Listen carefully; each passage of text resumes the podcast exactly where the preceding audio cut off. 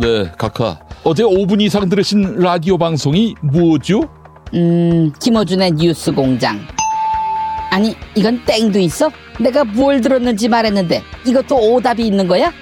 다시 묻겠습니다. 어제 5분 이상 들으신 라디오 방송이 뭐죠? 그러면 SBS 러브 FM 김용민의 정치쇼, KBS 1라디오 김용민 라이브. 그렇습니다. 7월 10일부터 22일까지 이어지는 지상파 라디오 방송 청취율 조사, 정답은 SBS 러브 FM 김용민의 정치쇼입니다. 아니, 왜 때리십니까? KBS 1라디오 김용민 라이브는 왜 빼? 응? 여러분의 많은 참여 성원 바랍니다.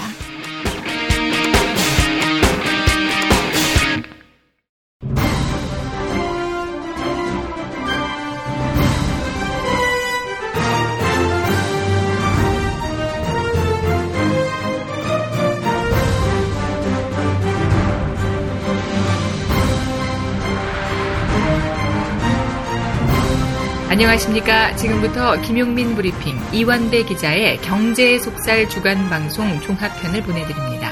광고 듣고 시작하겠습니다.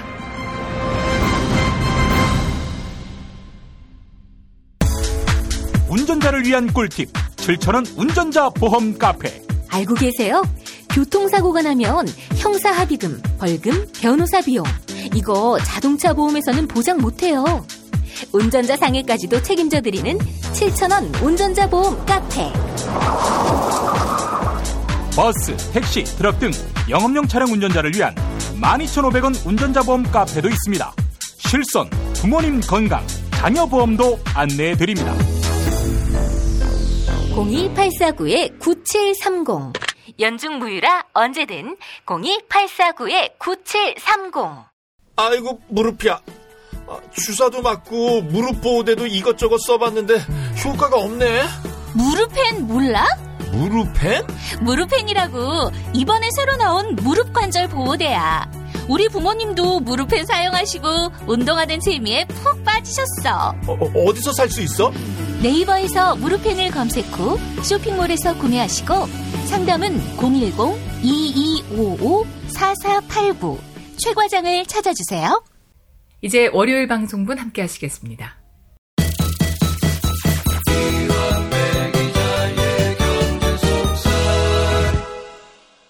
민중의 소리 이완배 기자 함께 하겠습니다. 이완배 기자님. 네, 안녕하십니까. 네, 오늘 어떤 이야기 준비하셨습니까? 예, 오늘 월요 경제학을 시작하기에 앞서서 예, 또 한 번 저의 무능력한 예측력에 대한 심각한 반성을 먼저 드려야 될 것 같습니다. 지난주 금요일에 최저임금에 관한 브리핑을 드리면서 14일로 예정됐던 최저임금 결정이 미뤄질 것이다, 또 미뤄졌으면 좋겠다는 희망 섞인 예측을 드렸는데 예, 또 틀렸더라고요. 제가 가급적이면 월요일에는 월요경제학을 이어가고 싶은 생각이 있어서 이 최저임금 문제는 내일 한번 다뤄보겠습니다. 그런데 예, 예, 뭐만 예상했다면 줄줄이 틀리는 제 예측 능력에 대해서 먼저 사죄의 말씀을 드려야 될 것 같아서 사과를 드리고, 나머지 깊은 반성문은 내일 쓰면서 최저임금 이야기는 내일로 미루겠습니다. 예, 예, 예. 근데 사실 참 소감은 이번 결정 과정을 보면서 정말 개인적인 반성이 많이 되더라고요. 아주 여러 생각도 많이 들었는데, 하여튼 요 얘기는 이제 내일 드리기로 하고요. 오늘은 하던 대로 월요 경제학 시간을 이어가 보겠습니다. 예. 오늘 소개해드릴 경제학 이론은 이름을 붙이자면 의미 부여의 경제학 정도 될 것 같습니다. 예, 예. 저는 이 이론을 처음 접했을 때 그 김춘수 시인의 유명한 시 꽃, 요게 생각나더라고요. 내가 그의 이름을 불러주기 전에는 그는 다만 하나의 몸짓에 지나지 않았지만, 이름을 불렀을 때 비로소 나에게 와서 꽃이 되는 거죠. 예. 요 느낌이 고스란히 간직돼 있는 행동 경제학의 실험과 이론을 소개해드리겠습니다. 이 이론을 세상에 알린 사람은 제가 가끔 언급하는 댄 애리얼리라는 아주 젊은 경제학자입니다. 저보다 나이가 고작 4살 많은 아주 젊은 천재 경제학자이고요. 지금은 듀크 대학교에서 경제학을 가르치고 있습니다. 댄 애리얼리의 이번 실험은 사람이 노동을 할 때 언제 행복을 느끼고 언제 더 열정적으로 일하느냐에 관한 실험이에요. 근데 주류 경제학은 지금까지 이걸 설명하기 위해서 전부 다 돈 문제로 치환을 해왔죠. 그래서 인센티브 시스템을 도입해야 된다, 뭐 이런 걸로 해석을 해왔습니다. 돈 몇 푼 더 쥐어주면 사람은 그거에 좋아서 해벌죽해서 일을 열심히 한다, 이런 개떡 같은 소리를 200년 동안이나 주절되고 있었던 겁니다. 그런데 그게 꼭 그런 문제만이 아니라는 사실을 실험을 통해 입증하고 사람을 어떻게 대해야 노동을 통해서 행복할 수 있을까를 밝혀낸 게 오늘의 댄 애리얼리 실험입니다. 이 실험이 이렇게 시작이 돼요. 참가자들을 두 그룹으로 나눕니다. A그룹하고 B그룹에게 똑같이 아주 간단한 레고 블록을 줘요. 끼워 맞추는 장난감이죠. 그리고 그 레고 블록을 조립을 다 마치면 3,000원을 줄게요. 이렇게 제안을 합니다. 그러면 간단한 블록이니까 대부분 사람들이 3,000원을 받고 그 레고 블록을 조립을 합니다. 하나를 마치면 가격을 낮춰요. 예를 들어서 한 200원 정도 깎는 거죠. 요 두 번째 레고를 조립하면 2,800원 드릴게요. 하시겠어요? 이러면 요것도 또 대부분 사람들이 해요. 요걸 마치면 세 번째 레고를 주고 또 200원을 깎는 겁니다. 2,600원 드릴게요.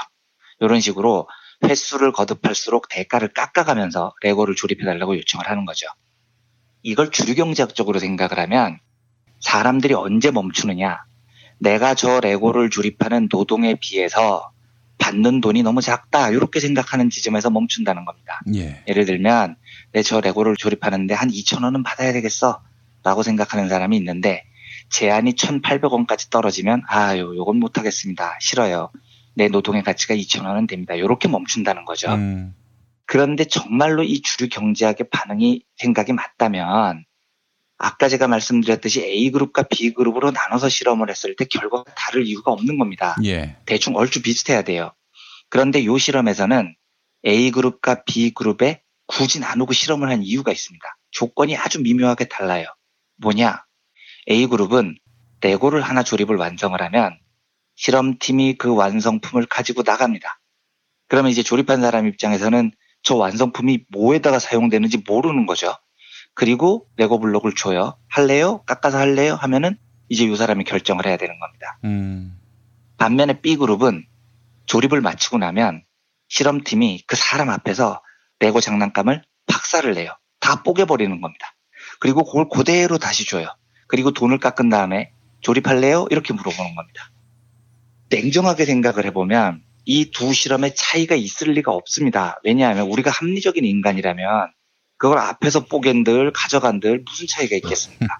그리고 저 레고 한 소품 밖으로 들고 가봐야 간단한 건데 저거 아무짝에도 쓸모없다는 사실을 다들 알고 있죠. 그러니까 꼴랑 3,000원 주고 조립하라고 시킨 거겠죠. A그룹 참가자들도 알고 있는 거예요. 하여튼 이 두 그룹 전부 다 이 작업이 별로 의미 없다는 걸 알아요. 그런데 B팀의 경우는요. 자기 눈앞에서 이걸 뽀개버리는 겁니다. 그리고 다시 줘요. 이러면 진짜로 내가 명백하게 뻘짓을 하고 있다. 이게 절감이 되는 겁니다. 조립하자마자 뽀개져 버리니까요. 말씀드렸듯이 이 두 팀에게 지불하는 돈은 똑같습니다. 그런데 이렇게 조건에 차별을 두고 실험을 하면 어떤 결과가 나오냐면 A팀은 평균 11개까지 조립을 이어나갑니다. 깎고 깎아도 그래도 계속해서 해요. 그런데 B팀은 8개쯤에서 실험을 멈춰버립니다. 그런데 이게 이해가 되시죠? 돈의 문제가 아니라는 겁니다. B팀 참가자들은 너무 하기가 싫은 거예요. 왜냐하면 기껏 조립해놨더니 눈앞에서 뽀개버리니까요. 진짜 내가 뭔 짓을 하고 있는 거야. 내가 하고 있는 짓이 진짜 의미가 없구나. 이런 자괴감이 드는 거죠. 그래서 훨씬 더 돈과 상관없이 빠른 속도에서 이 노동을 멈춥니다. 이 말은 누군가에게 노동의 의미를 폄훼해버리면 사람은 돈과 상관없이 그 일을 하고 싶어 하지 않습니다. 반면에 노동의 의미가 부여되면 자기가 하는 일에 대해서 훨씬 더 행복해하고 기꺼이 일을 할 수 있다는 뜻이죠. 돈과 무관하게요. 요 첫 번째 실험을 마치고 에리얼리가 두 번째 실험을 시작합니다. 이번에는 실험팀을 세 그룹으로 나눕니다. A, B, C 이렇게요. 그리고 아주 간단한 숨은 그림 찾기를 줘요. 이건 막 5분이면 다 찾을 수 있는 되게 간단한 숨은 그림 찾기입니다. 그리고 다 찾으면 1,000원 드릴게요. 이렇게 실험을 제안을 합니다. 되게 쉽게 찾을 수 있는 거여서 사람들은 숨은 그림에 동그라미를 이렇게 치고 제출을 합니다. 그러면 1,000원을 받은 다음에 실험팀이 두 번째 숨은 그림 찾기를 내줍니다. 그리고 50원을 깎아요. 요 두 번째 숨은 그림 찾기를 완수하면 950원을 드릴게요 하고 제안을 하죠. 두 번째를 성공하면 또 50원을 깎습니다. 세 번째 숨은 그림 찾기는 900원을 드릴게요. 이런 식으로 아까랑 비슷하게 실험을 진행을 합니다. 그런데 이 세 그룹에는 또 각기 조금 다른 조건이 있습니다.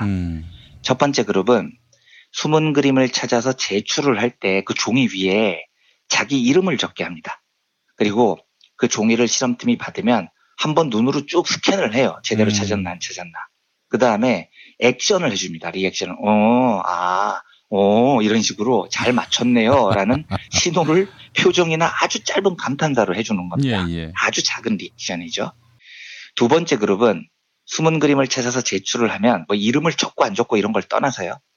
제출하는 즉시 그 앞에서 발기발기 찢어버립니다. 그러니까 제대로 찾았는지 안 찾았는지 확인도 안 해요.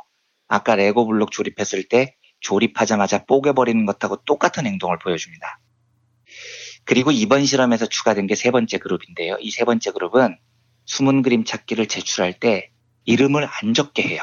그리고 그 답안을 제출하면 실험팀은 어떤 리액션 없이 다른 사람들이 제출한 답안에 섞어버립니다. 이러면 이제 답을 맞춘 사람 입장에서는 어떤 생각이 들까요? 열나 무시당하는 느낌이 드는 겁니다. 나는 애써서 답 찾았는데 내 이름도 안 적혀놓고 다른 사람 것하고 막 섞어버리면 내가 제대로 맞췄는지 안 맞췄는지 확인도 안 하는 거잖아. 왜 무시해? 뭐 이런 생각이 드는 거죠. 이 상황에서 세 그룹 중에 어떤 그룹이 제일 오랫동안 제일 싼 가격을 감수하면서 숨은 그림 찾기를 했을까요? 이것도 주류경제학 관점에서 보면 오히려 종이를 찢어버리거나요.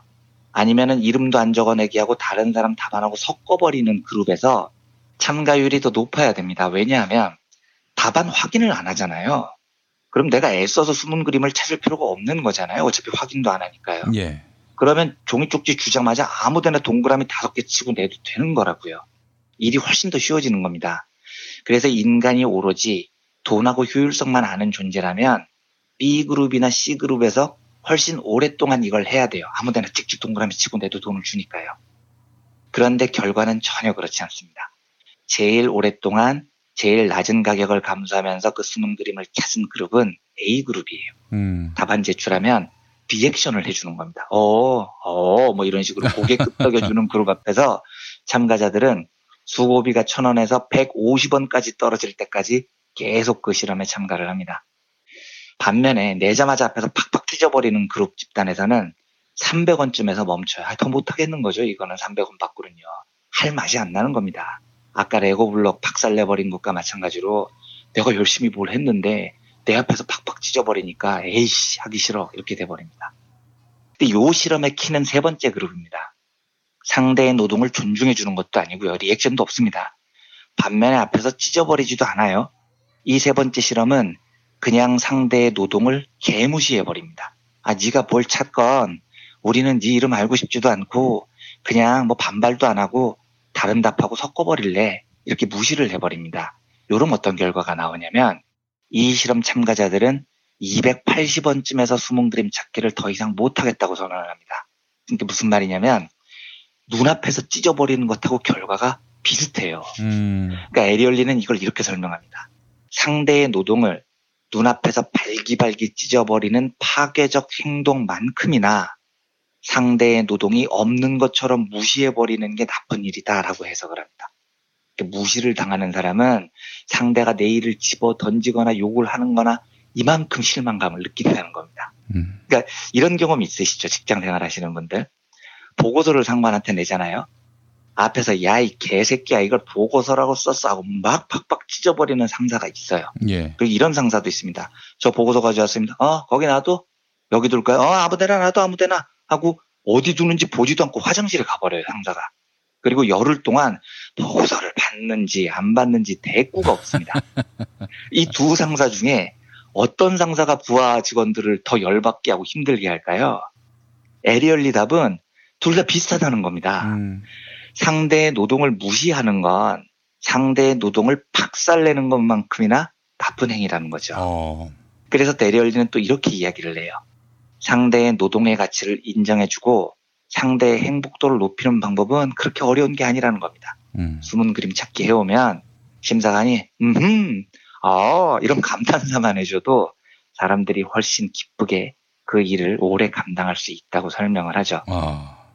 이 실험을 마친 에리얼리의 결론이 이건데 요 대목이 우리 사회에 주는 의미가 저는 좀 크다고 생각을 해요. 에리얼리는 이 시점에서 우리 아담 스미스와 칼 마르크스를 비교해보자라고 이야기를 해요. 아담 스미스는 아시다시피 경제학의 아버지라고 불리는 사람이고 효율성을 굉장히 강조한 현대 주류 경제학의 대부죠. 그런데 스미스가 한 유명한 실험 중에 볼링공에 들어가는 핀을 만드는 공장에서 한 실험이 있습니다. 예. 원래 그 핀을 만들 때에는 철사를 자르고 구부리고 갈고 이런 여러 단계를 거쳐서 핀을 만드는 건데 그 핀을 하나 만드는 단계가 한 20단계쯤 됐다고 합니다. 산업혁명 초창기예요. 예. 그런데 그 전에는 공장에서 어떻게 했냐면 한 사람이 이 20단계를 다 거쳐서 핀을 만들었다는 겁니다. 철사 자르고 구부리고 갈고 피고 혼자서 다 한 거죠. 예. 이렇게 하면 한 사람이 하루에 핀을 몇 개 만드느냐 20개 정도 만들었습니다. 그런데 스미스가 다른 제안을 합니다. 이거 이렇게 하지 말고 분업을 합시다. 한 사람이 20단계 다 하는 게 아니고 20단계를 다 쪼갠 다음에 20명의 노동자를 고용을 하세요. 그리고 한 사람당 딱 한 가지 작업만 시키는 겁니다. 한 사람은 자르기만 매일 하는 거예요. 한 사람은 구부르기만 맨날 합니다. 이런 식으로 작업을 나눴더니 그 공장에서 생산되는 핀의 양이 1인 20개에서 무려 4,800개로 늘었다는 겁니다. 어허. 말도 안 되게 생산성이 높아진 거죠. 그래서 아담 스미스는 이 문제를 분업으로 해결을 해야 자본주의의 생산성, 효율성이 높아진다고 주장을 합니다. 그런데 마르크스는 이걸 어떻게 생각하냐면 보는 관점 자체가 아예 달라요. 이런 게 바로 자본주의의 효율화를 빙자한 노동소외 혹은 인간소외 현상이다라고 분석을 합니다. 공장에서 어떤 노동자가 매일 핀 구부르기만 해요. 그러면 이 사람은 핀이 어떻게 만들어지는지 또 심지어 내가 만드는 게 핀인지도 모를 수도 있습니다. 그러니까 자기가 하는 노동에 대해서 아무 의미 부여가 안 되는 겁니다. 예. 그래서 노동자가 노동을 하는데 정장 노동으로부터 아무 의미도 찾지 못하고 기계처럼 변질돼가는 소외 현상이 생긴다는 게 마르크스의 견해죠. 예. 그리고 마르크스는 자본이 노동에게 이걸 강요하면서 노동자가 스스로 나는 인간이 아니야. 나는 그냥 공장을 유지시키는 데 필요한 부품 같은 존재야. 나는 그냥 월급 받는 기계지. 이런 식으로 스스로를 비하하도록 강요를 해온다고 주장해요. 예.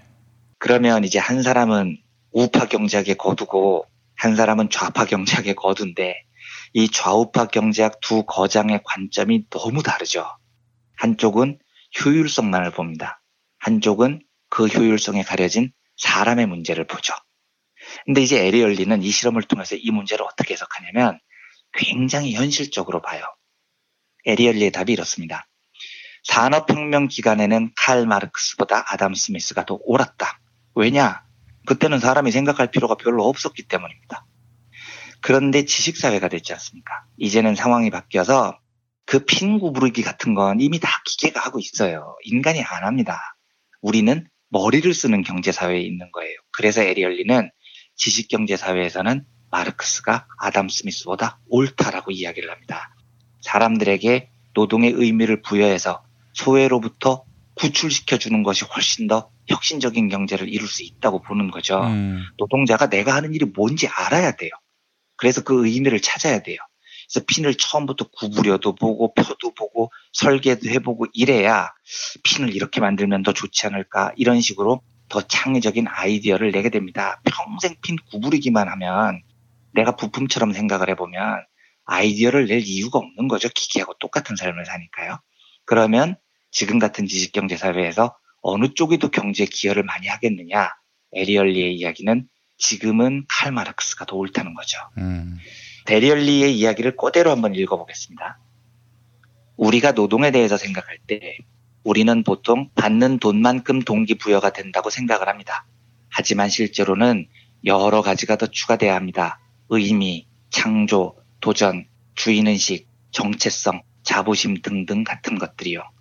좋은 소식이 있습니다. 좋은 소식은 만약 우리가 저 요소들을 모두 더해서 어떻게 우리 자신의 의미, 자부심, 동기부여를 하면 우리는 훨씬 더 생산적이고 행복해지도록 만들 수 있다는 겁니다. 현대 지식경제사회에서는 아담 스미스보다 칼 마르크스가 우리에게 해줄 말이 더 많은 겁니다. 이렇게 표현을 합니다. 저는 이제 그 개인적으로는 제 주변 동료들한테 끄덕여주자 이런 말을 되게 자주 해요. 예. 저희 민수에서도 누가 일을 하면 좀 많이 끄덕여줍시다가 제가 제 동기들이나 후배들한테 자주 하는 이야기인데 우리 사회의 사회 구성원들 행복도가 현저히 낮아진 여러 이유 중에 하나가 저는 우리 사회가 너무 분리돼 있고요. 사람마다. 너무 부품화돼 있는 것 같아요. 그래서 우리 을들끼리, 민중들끼리도 잘 안 끄덕여주는 겁니다. 상대의 행동에. 의미 부여를 잘 안 해주죠. 예를 들어서 제가 농민분들 만나보면 제일 힘들어하시는 게 농업은 사양산업이야. 이렇게 묻어버리는 사회적 시각을 진짜 힘들어하세요. 경쟁력 없잖아 농업. 아유 농업에 뭘 투자하는 거 비효율적이야. 이렇게 한마디로 뭉개버리는 게 가장 어려운 겁니다. 이 사람들한테는요. 농사 1년 동안 뼈 빠지게 지었을 때 한국 사회가 좀 따뜻하게 끄덕여줘야 됩니다. 그래야 이분들이 의미를 갖고 자기 노동의 행복을 느끼는 거죠. 그 진보 진영의 활동가들끼리 활동을 할 때도 그런 겁니다. 상대가 뭘 이야기를 하면 아휴 웃기는 소리 하지 마 하고 밟아버리거나 아니면은 무시해버리거나 이러는 것보다 그러지 말아야 됩니다. 지긋한 웃음을 지으면서 고개를 살짝 끄덕여주는 것만으로도 서로에게 굉장히 삶의 의미를 주게 됩니다. 그리고 경제학도 사실은 진짜 시선을 좀 달리해야 되는 거죠. 숫자, 그래프 이런 것도 중요하겠지만 노동의 자존감을 높이고 노동의 의미를 부각시켜주는 그런 경제학이 필요합니다. 사람과 노동의 의미를 부여하는 게 얼마나 많은 것을 바꿀 수 있는지를 한국 사회가 좀 깊이 고민해봤으면 좋겠어요. 그런 바람으로 오늘은 월요경제학 시간으로 댄 애리얼리 의미 부여의 경제학에 관한 이야기를 나눠봤습니다. 예, 그래요. 직원들에게 따뜻한 한마디 하면서 공감하고 있다, 소통하고 있다 이런 것들을 보여줘야 할 텐데 이런 노력 자체가 귀찮아서 AI로 업무를 시키는 그런 세상이 더 확산되지 않겠는가 하는. 그러니까요. 예, 그러니까 살짝 웃어주는 것만으로도 충분합니다. 서로에게 따뜻한 눈빛을 주고받는 것만으로도 노동의 가치가 훨씬 높아집니다. 무척 귀찮은 일인 것 같습니다. 우리 저 돈 있는 분들한테는. 예. 네. 알겠습니다. 이완배 기자님 말씀 잘 들었습니다. 네, 감사합니다. 골반 잡자, 바로 잡자, 바디로직. 허리 통증, 바로 잡자, 바디로직. 몸매 교정, 바로 잡자, 바디로직. 자세가 좋아지는 골반 교정 타이즈, 바디로직. 검색창에 골반 교정 바디로직. 삐딱한 남성 골반 허리에도 역시 바디로직입니다. 바디로직의 효과를 못 느끼셨다면 100% 환불해드립니다. 자세한 환불 조건은 홈페이지를 참조하세요. 스페이드 퀴즈입니다. 돌잔치, 채순잔치, 가게홍보, 체육대회, 창사기념일. 정답! 기념품! 아, 문제를 끝까지 들으셔야죠. 이럴 때 사용하는 판촉물이나 기념품, 답례품, 단체 선물 등을 취급하는 전문업체로서 국민을 위해 제대로 일하는 언론과 정당의 후원을 하는 판촉물 전문업체는 어디일까요? 정답! 네피알! 네? 어디라고요? 네피알!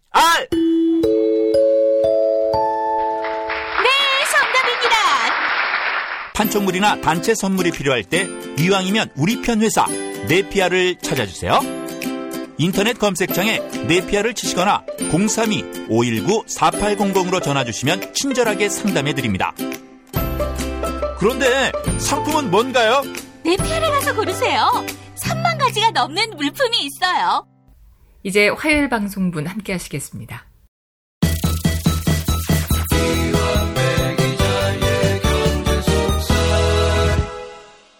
민중의 소리 이완배 기자 함께하겠습니다. 이완배 기자님. 네, 안녕하십니까. 네, 오늘 어떤 이야기 준비하셨습니까? 예, 지난주 토요일에 최저임금위원회가 데드라인으로 정했던 그날 2019년 최저임금을 결정했습니다. 네. 어제도 잠깐 말씀드렸지만 결정이 좀 미뤄질 것이라는 제 예상은 또 틀렸고요. 아, 틀리죠. 뭘 자꾸 이렇게. 아, 뭐 그럴 수 있는데. 네, 뭐 어쨌든 그럴 수 있다고 이해해 주시면 감사하고요. 예. 사실 기대는 조금 여유를 더 가지고 양쪽이 화를 가라앉힌 후에 결정을 했으면 어땠을까 하는 소망을 담은 것이었는데 예정대로 14일에 결정이 됐어요. 많이들 들으셨겠지만 2019년 최저임금은 시간당 8,350원이 됐습니다.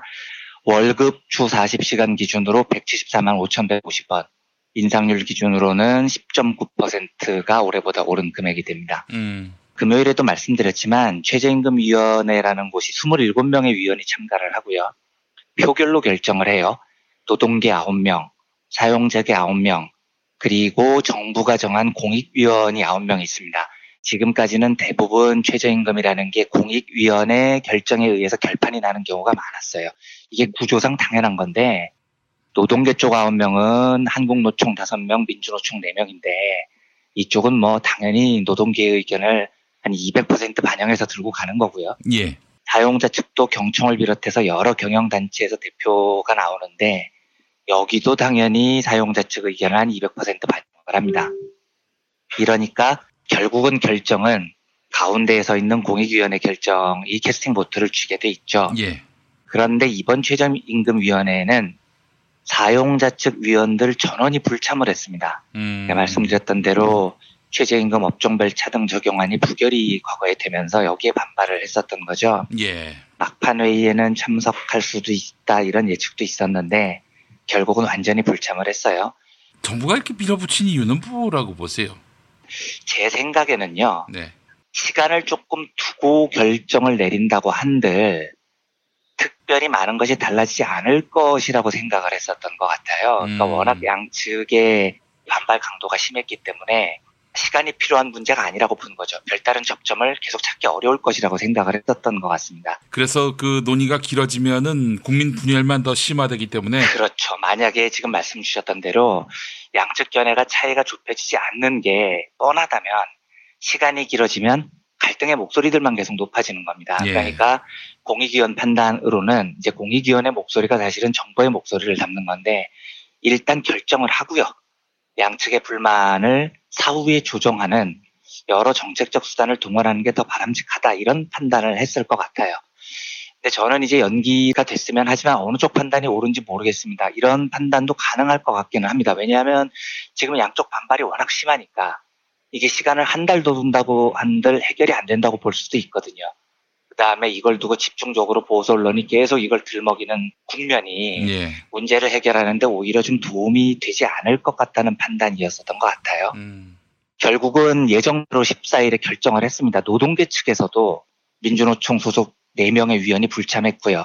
사용자 측은 다 불참을 했는데 이게 최저임금위원회가 열린 이후에 처음 있었던 일이라고 하죠. 예. 실제 결정 과정은 예상대로 공익위원들의 결정이 그대로 최종안이 됐습니다. 참가했던 한국노총 위원들은 8,680원을 제시를 했고 공익위원은 8,298원을 제안을 했는데 최종 결정은 8,350원으로 났죠. 예. 그러니까 이게 양측 안을 절충했다고 보기가 조금 어려운 게 8,680원보다는 훨씬 멀고 공익위원들 주장이었던 8,298원에는 상당히 가까운 8,359원이 됐으니까요. 요건 아주 미세 조정만 거친 끝에 공익위원들의 판단을 결국은 표결로 결정을 했다고 봐야 됩니다. 그리고 결정안에 대해서 노사 양측의 반발이 굉장히 심하죠. 사용자 측은 올해에도 10% 넘게 올리면 어쩌자는 거냐. 소상공인들의 어려움이 더 심해졌다라는 주장이고 결정되기 전부터 주장을 했던 동맹휴업이나 최저임금을 아예 지불하지 않는 거부하는 거죠. 정부 정책을. 모라토리엄을 강행하겠다라는 움직임도 있습니다. 민주노총을 비롯한 노동계도 극심하게 반발을 하고 있습니다. 이 왜냐하면 최저임금 산입 범위가 한번 조정이 됐잖아요. 그래서 이번에 10점 몇 퍼센트 오른 걸로는 노동연구원 같은 곳의 분석에 따르면 실질적으로 내년 최저임금 인상이 2에서 3% 정도밖에 안 된다는 분석이 지금 나오고 있습니다. 그러니까 이 정도 올려서는 최저임금 노동자들의 삶을 보장해 준다는 취지에 전혀 부합하지 않는다는 반발이 계속 이어지고 있는 거죠. 예. 실제로 지금 최저임금이 결정된 다음에 여러 폭풍이 이어지고 있으니까 월요일 16일 어제죠. 정부 여러 경제부처 수장들이 다양한 해법을 내놓고 수습에 들어가는 국면입니다. 네. 어쨌든 결정을 하고 수습을 하겠다는 방안이었던 것 같아요. 그래서 김동연 경제부총리, 홍종학 중소벤처기업부 장관, 김상조 공정거래위원장 이 3명이 연이어서 하루 동안 발언을 이어가면서 해법을 찾는 데 골몰하는 모습입니다. 그러면 정부 경제부처 수장들이 어제 했던 발언을 좀 짚어보고 넘어가려고 합니다. 우선 김상조 공정거래위원장이 기자간담회를 열고 했던 발언이요. 최저임금 상승에 따른 가맹점주의 부담을 줄여주기 위해 본부의 불공정 행위에 대한 조사를 강화하겠다. 이미 외식업, 편의점 분야의 6개 가맹본부를 대상으로 조사에 착수했다. 가맹사업의 통일성 유지와 무관한 품목을 점주로 하여금 구입하도록 강제하거나 광고, 판촉 비용을 떠넘기는 행위, 예상 매출액에 관한 정보 등을 과장하여 제공한 행위 등을 중점적으로 확인해 보겠다. 200개 대형 가맹본부 및 이들과 거래하는 1만 2천 개의 가맹점을 대상으로 서면 조사를 실시해 가맹시장의 법 위반 실태를 면밀히 파악해 보겠다. 점주가 비용을 부담하는 광고 판촉 행사에 대해서는 본부가 미리 점주들의 동의를 받도록 의무화함으로써 본부가 점주의 의사에 반해서 광고 판촉 비용을 떠넘기는 관행을 개선하겠다. 이런 발언을 했습니다. 근데 일단 이 발언이 실행되느냐 여부를 떠나서 훌륭하죠. 왜냐하면 공정거래위원회가 이런 일을 하라고 있는 조직인 겁니다. 근데 지금 당장 국가적인 경제 이슈가 최저임금이 돼버렸죠. 국민 갈등이 극심해졌습니다. 그러면 가맹점주들이 지금 휴업까지 이야기를 하는데 정부가 그 문제를 풀기 위해서 핵심적인 문제를 빨리 해소해줘야 됩니다. 공정거래위원장의 시간을 끌지 않고 최저임금 결정이 나자마자 즉각 기자간담회를 열고 이런 방침을 천명하는 게 지극히 옳은 거죠. 가맹점주들이 불편해하고 있었던 것들을 해결하겠다고 나선 겁니다. 이게 되건 안 되건 일단 공정거래위원장으로서는 매우 올바른 발언인 겁니다. 이번에는 김동연 경제부총리 발언인데요. 이건 조금 아쉽습니다. 제가 아쉽다는 건 내용이 아니고요. 타이밍과 배려 면에서 아쉽다는 겁니다. 김동연 부총리가 어제 그 한국은행 본부에서 이주열 한은총재하고 만났어요. 그리고 그 다음에 기자들하고 만나서 이런 발언을 합니다. 최저임금 두 자릿수 인상이 하반기 경제 운용에 부담으로 작용할 수 있어 우려된다. 이렇게 발언을 하니까 이게 대부분 기자들의 제목으로 뽑혀버렸습니다. 10.9% 인상이 과하다는 뉘앙스로 들릴 수밖에 없는 거죠. 예. 김동연 부총리 발언 조금만 더 보겠습니다. 최저임금 인상에 따라 금년 일부 연령층, 업종 등 고용에 미치는 영향이 현실화하는 조짐이 보이고 사업자 부담 능력을 고려할 때 고용에 영향을 미칠 수 있다. 혁신 경제 등을 위한 경제 심리 촉진 측면에서도 두 자릿수 최저임금 인상이 영향을 줄 수 있지 않나 우려하고 있다. 이렇게 발언을 했습니다. 예. 물론 김동연 부총리가 취약계층 근로자 등을 고려하면 최저임금 인상이 필요하다라고 전제를 하기는 했어요. 그런데 어쨌든 전체적인 발언 내용을 보면 기조가 최저임금 인상이 경제 운용에 득이 안 된다. 지금 이런 뉘앙스인 거죠. 예. 이게 그렇게 해석될 수밖에 없는 게 김동연 부총리가 올해 들어와서 줄곧 최저임금 인상 속도 조절론을 주도를 해왔으니까 그렇게 해석이 되는 게 당연한 겁니다. 근데 제가 아쉽다는 대목은요. 부총리의 철학이 그럴 수 있습니다. 임금 인상 속도를 좀 제한하자. 그게 경제에 더 낫겠다라고 생각할 수 있어요. 저는 동의하지 않지만요. 그런데 이 발언을 굳이 또 한 번 최저임금이 결정된 바로 직후인 월요일에 그러니까 지금 노동계가 부글부글 끓고 있는 당국이거든요. 꼭 이렇게 경제수장이 이야기를 했어야 했느냐라는 겁니다. 그러니까 지금 최저임금 결정이 가져온 후폭풍은 언론이 사용자 쪽 반발을 집중적으로 보도해서 그렇지 노동계의 반발이 작은 게 아닙니다. 이미 아까 말씀드렸듯이 산입범위 종종으로 노동계에서 상처를 크게 한번 입었어요. 그래서 노동계가 지금 정말 할 말이 많은 상태인 겁니다. 그러니까 민주노총 위원들은 끝까지 참여를 안 했죠. 최저임금위원회에요. 예. 무엇보다도요. 2020년까지 최저임금 1만 원 달성. 요 1만 원이라는 수치가 꼭 이뤄져야 되는 숫자적 지표는 아니다라고 제가 여러 번 말씀을 드렸는데 어찌됐건 이건 대통령의 후보 시절 공약이었습니다. 온 국민들을 향한 약속이었다고요. 그런데 내년 최저임금이 시간당 8,350원이 되면서 사실상 이 공약 달성이 어려워졌죠. 그러면 제가 1만 원이 꼭 돼야 된다라고 주장을 하는 게 아니라 어쨌든 대통령의 후보 시절 공약이 달성이 안 되는 것 같은 상황이 됐으면 그 책임자인 김동연 부총리는 여기에 상처받을 노동자들을 조금 보듬어야 될 의무가 있는 겁니다. 예. 왜냐하면 김동연 부총리는 기획재정부 장관이기만 하다면 저 발언을 저 타이밍에 한 건 그래도 좀 이해할 수 있는데 김동연 부총리는 단지 기획재정부 장관이 아니고 경제부총리입니다. 예. 노동, 복지, 금융, 재정 모든 것을 아우르는 대한민국 경제부처 수장이라고요. 그러면 대통령 공약이 현실적으로 지켜지기 어려울 수도 있잖아요. 그렇죠. 그럴 수 있거든요. 그럴 수 있으면 여기에 상처받는 공약 달성에 안 돼서 서운해하는 노동자들을 설득하고 다독이는 게 경제부처 수장의 첫 번째 임무죠. 그래서 조금 조심스러운 태도를 보여야 되는 겁니다. 그런데 이렇게 툭 하고 이야기를 해버리면 노동자 쪽에서 받는 상처가 얼마나 크겠습니까? 게다가 지금 10.몇 % 오른 것이 하반기 경제 운영에 부담이 된다. 이 발언에서 제가 조금 마음에 걸리는 건 이번에 결정된 최저임금 8,350원은 노동계 의견이 반영된 수치가 아니에요. 아까 말씀드렸듯이 이건 공익위원들의 결정이었습니다. 그리고 공익위원은 고용노동부 장관이 제청하고요. 대통령이 임명하는 사람입니다. 그러니까 이게 공식적으로 그런 건 아니지만 내용적으로 보면 내년도 최저임금 8,350원은 사실상 정부의 의견과 같았다는 거죠.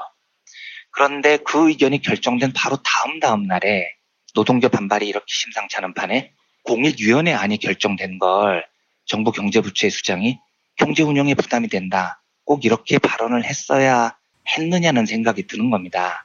저 발언을 듣는 노동자들에게는 상처가 되지 않았겠습니까? 예. 이게 조금 더 아쉬운 게요. 홍종학 중소벤처기업부 장관도 어제 입장을 밝혔어요. 그런데 홍 장관의 입장하고 비교를 해보면 김동연 부총리 발언 타이밍과 내용이 조금 더 아쉬운 겁니다. 홍종학 중소벤처기업부 장관이 16일 오전 서울 여의도 중소기업중앙회를 방문한 자리에서 발언을 했는데요. 한번 들어보시죠. 이게 사용자 입장에서 이야기를 해요. 그런데 이 뉘앙스가 노동자들의 가슴을 아프게 하는 뉘앙스인지 아니면 다독이고 가는 뉘앙스인지 뉘앙스를 한번 쭉 읽어보겠습니다. 주요 내용을요. 문재인 정부 출범 이전 저성장과 양극화가 지속된 한국 경제의 미래에 대한 희망은 없었습니다. 문재인 정부는 경제 성장의 과실이 중소기업과 서민에게 돌아가는 서민을 위한 번영이라는 새로운 경제 모형을 제시했습니다. 문재인 정부의 제이노믹스는 서민 경제에 돈이 돌아야 경제가 살아난다는 원리에 기반하고 있습니다. 누구나 알고 있는 만고불변의 진리입니다. 노동자는 중소기업과 소상공인의 동료이자 고객입니다. 우리는 중소기업과 소상공인, 노동자가 윈윈하는 방법을 반드시 찾아낼 것입니다. 그 길만이 한국 경제가 오랜 저성장과 양극화의 수렁에서 벗어나는 길이기 때문입니다. 노동자와 중소기업, 소상공인은 공동 운명체입니다. 중소기업, 소상공인이 잘 돼야 노동자 여러분의 임금이 오를 수 있고 다 같이 잘 살 수 있습니다. 조금은 불편하시더라도 중소기업 상품을 사주시기 바랍니다. 소상공인을 위해 온누리 상품권과 지역사랑 상품권을 사랑해 주시기 바랍니다. 복지수당을 지역사랑 상품권으로 지급할 수 있도록 도와주시기 바랍니다. 저는 대한민국의 노동자 여러분들과 한국노총, 민주노총 등 노조 지도부에 호소합니다. 중소기업과 소상공인의 물건을 사주는 운동을 대대적으로 전개해 주시기 바랍니다. 여러분들이 물건을 사주는 만큼 소상공인과 중소기업이 성장하고 노동자도 함께 윈윈할 것입니다. 공무원 노조에도 호소합니다. 현재 30%로 되어 있는 선택적 복지 비용의 온누리 상품권 구매 비율을 높이기 위해 노력해 주시기 바랍니다. 어려운 소상공인들을 위해 구내 식당의 휴무일을 늘려 공공기관 근처 식당의 매출을 늘리기 위해 노력해 주시기를 부탁드립니다. 서민 경제의 근간인 중소기업과 소상공인을 살리기 위해 우리 모두가 나서야 됩니다. 뉘앙스가 좀 다르죠. 그러니까 분명히 홍종학 장관은 중소벤처기업부 장관의 입장에서 이야기를 하고 있어요. 사용자 입장인 거죠. 하지만 발언 내용을 들어보면 노동자와 소상공인의 연대를 호소합니다. 그리고 우리는 함께 살아야 하는 동료들이다. 이걸 전제로 하고 있죠. 그러니까 똑같이 사용자 입장에서 이야기를 해도 너희들 임금이 많이 올라서 경제 운영에 어려움이 있다. 이렇게 말하는 거 하고요. 우리 문명 공동체니까 함께 사는 길을 찾자. 이게 문재인 정부의 제2노믹스다. 이렇게 호소하는 것 하고요. 듣는 사람의 입장에서는 많이 다른 거거든요. 그렇죠. 예. 그러니까 엄밀히 말하면 지금 양쪽 반발은 사실 내년도 최저임금 협상 테이블을 앞둔 힘겨루기 측면도 있어요. 그러니까 올해는 이미 끝났잖아요. 내년 거는요.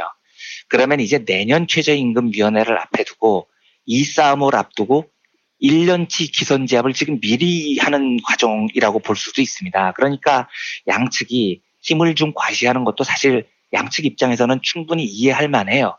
그래서 당분간 이 갈등이 생각보다 더 격렬할 수도 있다고요.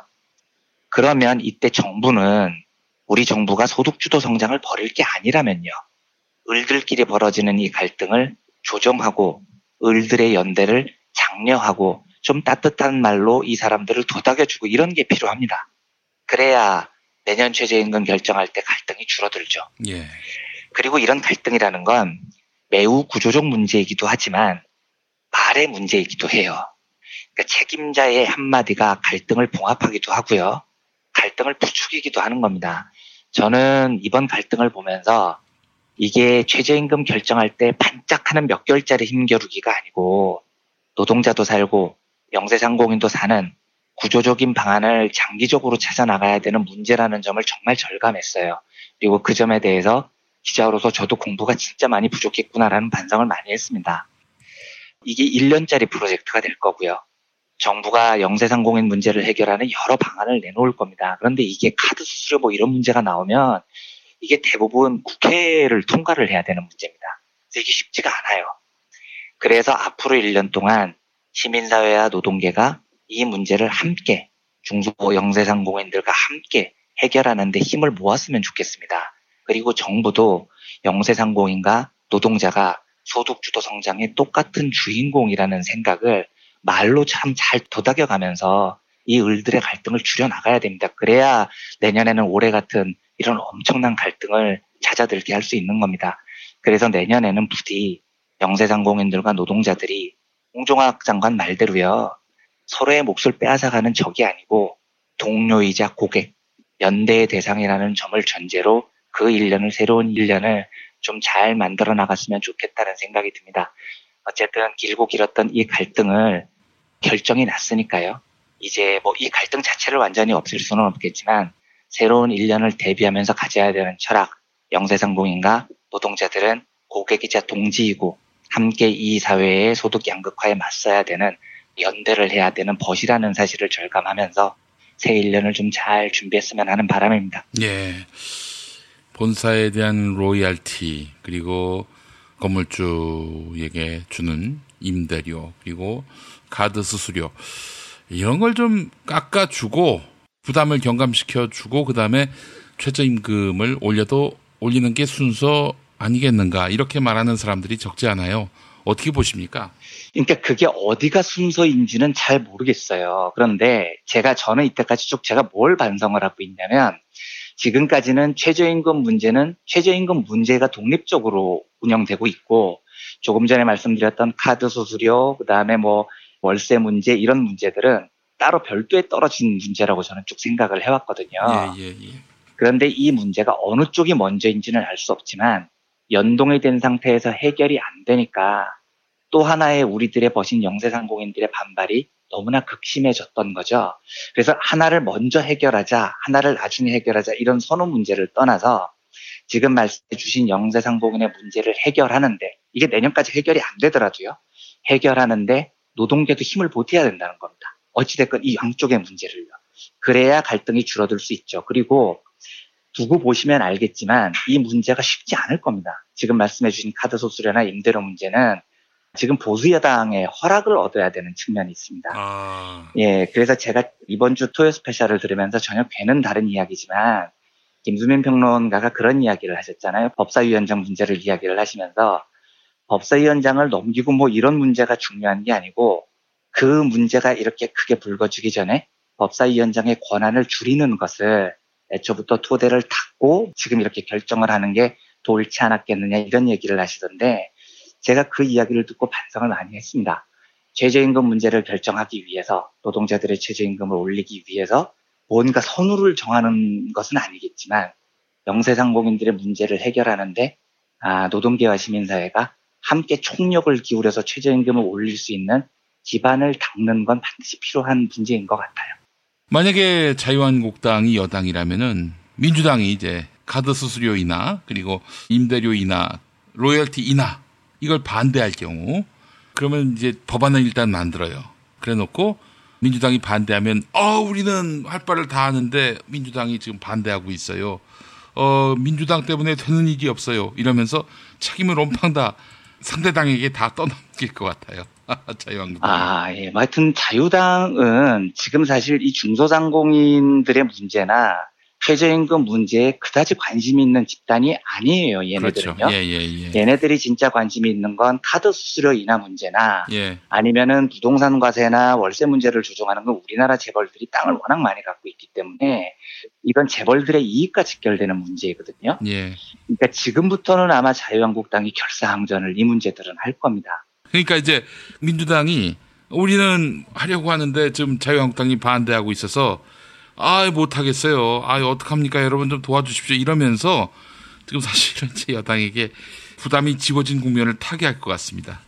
만약에 그런 일이 안 벌어지기를 알아야죠. 그러니까 지금의 여당이 기반이 되고 있는 곳이 노동자들과 중소상공인, 민중들, 서민들을 기반으로 하는 정당이니까 그런 일이 안 벌어지기를 바라야 하고요. 네. 안 벌어지기를 바라는 면에서 노동자, 중소상공인 모두 다 정치라는 것은 결국 민의에 의해서 움직이는 거 아니겠습니까? 예, 예. 우리가 하부에서부터 활발한 시민운동과 운동 등을 통해서 여당이 그렇게 행동하지 않도록 견인을 해내는 것이 우리 의무라고 생각을 합니다. 제가 정치는 잘 몰라서 뭐라고 말씀을 드리기는 조금 어렵습니다만 어쨌든 굉장히 지난한 과정이고요. 이 지난한 과정은 노동자, 영세상공인, 정치권들까지 잘 연대해서 단합해서 해결해도 될까 말까 하는 문제인데 걱정이 좀 많이 됩니다. 예. 또 이제 민주당이 진짜 중소자영업자들의 그 고충을 풀 의지가 있느냐 바로미터인 것 같아요. 그러니까 수수료 문제라든지 뭐 임대료 문제라든지 로열티 문제에 대해서 어떤 입장인지 너무 궁금하고요. 정말 그 정책 방향이 소상공인들의 고충을 덜어주는 방법으로 간다면은 제가 말씀드린 대로 법을 만들어요.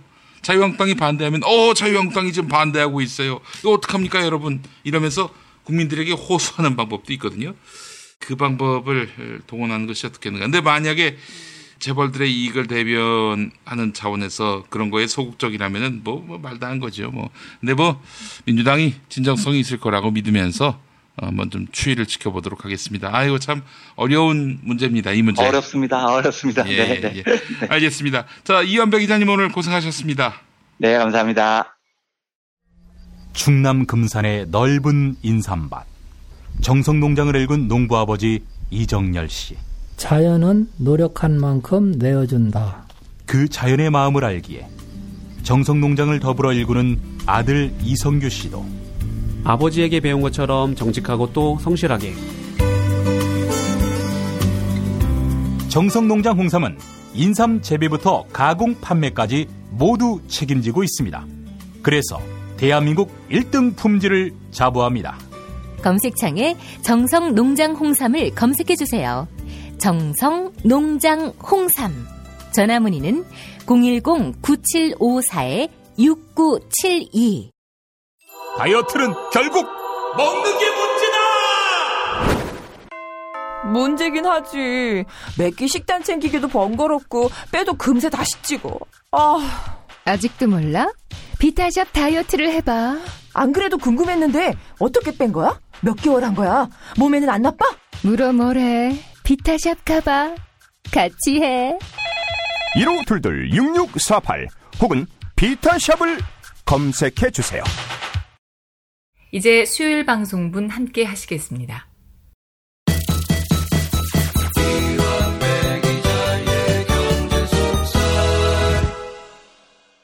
민중의 소리 이완배 기자 함께하겠습니다. 이완배 기자님.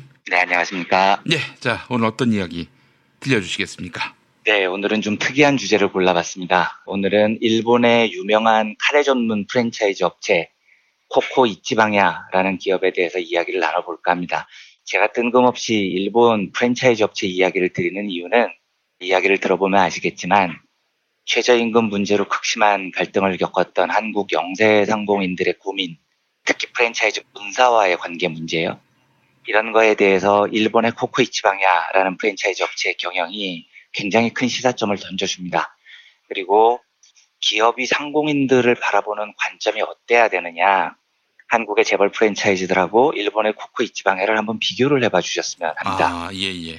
어제도 말씀드렸지만 저도 참 요즘 많은 반성을 하고 있는데 제가 늘 이렇게 노동자들에게 가지는 관심이나 시선만큼이나 영세상공인을 바라보는 시각, 공부가 굉장히 부족했다는 생각이 많이 들어요. 그리고 앞으로 그분들의 아픔을 우리 아픔으로 생각하고 연대하고 소통해야 될 필요가 있습니다. 아니 사실 그분들도 노동자 아닙니까? 그럼요. 사실은요. 아주 영세상공업자 같은 경우에는 이분들을 자본가 계열로 분류를 하는 게 말이 안 되죠. 예. 사실은 먹고 살기 위해서 작은 점포 하나 내시고 일하시는 노동자에 가까운 분들이니까요. 그렇습니다. 일본 코코이치방야 이야기를 하기 전에 지금 한국 프랜차이즈 업계, 특히 이제 요즘 제일 이슈가 되는 곳이 최저임금 인상으로 떠오르는 반발이 가장 심한 곳이 편의점이니까요. 편의점에 대한 이야기를 하나 짧게 하고 지나가겠습니다. 예. 지금 편의점주들이 겪고 있는 제일 큰 문제는 최저임금을 빼면요, 세 가지가 남습니다. 하나는 본사에 내는 가맹점 수수료가 있고요. 예. 다른 하나는 월세가 있고요. 카드 수수료가 있습니다. 요 세 문제를 앞으로 기회가 되면 좀 꼼꼼히 살펴보려고 해요. 연대는 이분들의 현실을 정확히 아는 것으로부터 시작을 하니까요. 예. 그래서 오늘 다뤄볼 문제가 가맹점 수수료 문제입니다. 지금 우리나라의 편의점이 36,000개가 넘게 있어요. 근데 이 편의점 업계의 과열 경쟁이 정말 심각합니다. 그리고 이 와중에 매년 4,000개가 넘는 편의점이 새로 생겨요. 그러니까 이 편의점들이 잘 될 수가 없는 겁니다. 우리나라의 편의점이 처음 도입됐을 때는 편의점 프랜차이즈 업체가 한 10개가 넘었거든요. 근데 이제는 다 철수했습니다. 그러니까 진짜로 초대형 재벌들만 남아있어요. 지금 우리나라는 5대 편의점 체제라고 하는데 GS25, CU, 세븐일레븐, 이마트24, 미니스톱 요 5개가 남아있는 겁니다. 근데 보시면 아시겠지만 GS25는 GS그룹이죠. CU는 여기가 이제 우리나라 편의점 업계 1위라고 하는 곳인데요. 여기는 보강그룹이 보유하고 있습니다. 근데 보강그룹은 석현이 형 회사 아닙니까? 그렇죠. 맞습니다. 예. 홍석현 중앙일보 회장의 동생이 홍석조라고 옛날 검사하던 사람 있거든요. 예. 이 홍석조라는 사람이 지금 회장이에요. 최대 주주이기도 하고요. 그러니까 보강은 범삼성가로 분류가 되는 가문인 거죠. 세븐일레븐은 아시다시피 롯데그룹 계열사고요. 이마트24 예전에 위드미라는 이름으로 편의점했던 요것은 당연히 신세계그룹이고요. 그러니까 지금 5대 편의점 중에 4개가 초대형 재벌 계열사들인 겁니다. 유일하게 미니스톱만 일본 자본이 운영을 하고 있는데 여기도 대상그룹이 지분 투자를 해서 한 20몇 퍼센트 지분을 가지고 있어요. 하지만 최대 주주는 일본 미니스톱입니다. 그러니까 지금 한국의 편의점은 재벌과 일본 자본이 휩쓸고 있는 시장이라는 거죠. 그런데 얘네들이 편의점을 내주고 점주들로부터 돈을 얼마나 가져가느냐. 구조가 두 가지입니다. 하나는 물건을 편의점주들한테 직접 팔아요. 편의점에 들어가는 물건들이요. 여기서부터 수익을 상당히 냅니다. 거기다가 플러스 우리 간판, 뭐 CU니 GS25니 이런 거 쓰고 마케팅해주는 대가로 또 수수료를 떼갑니다.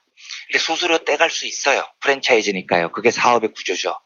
문제는 그게 과하냐 안 과하냐 이 문제인 겁니다. 우리나라 편의점 수수료율이 두 종류로 보통 구분이 돼 있거든요. 예.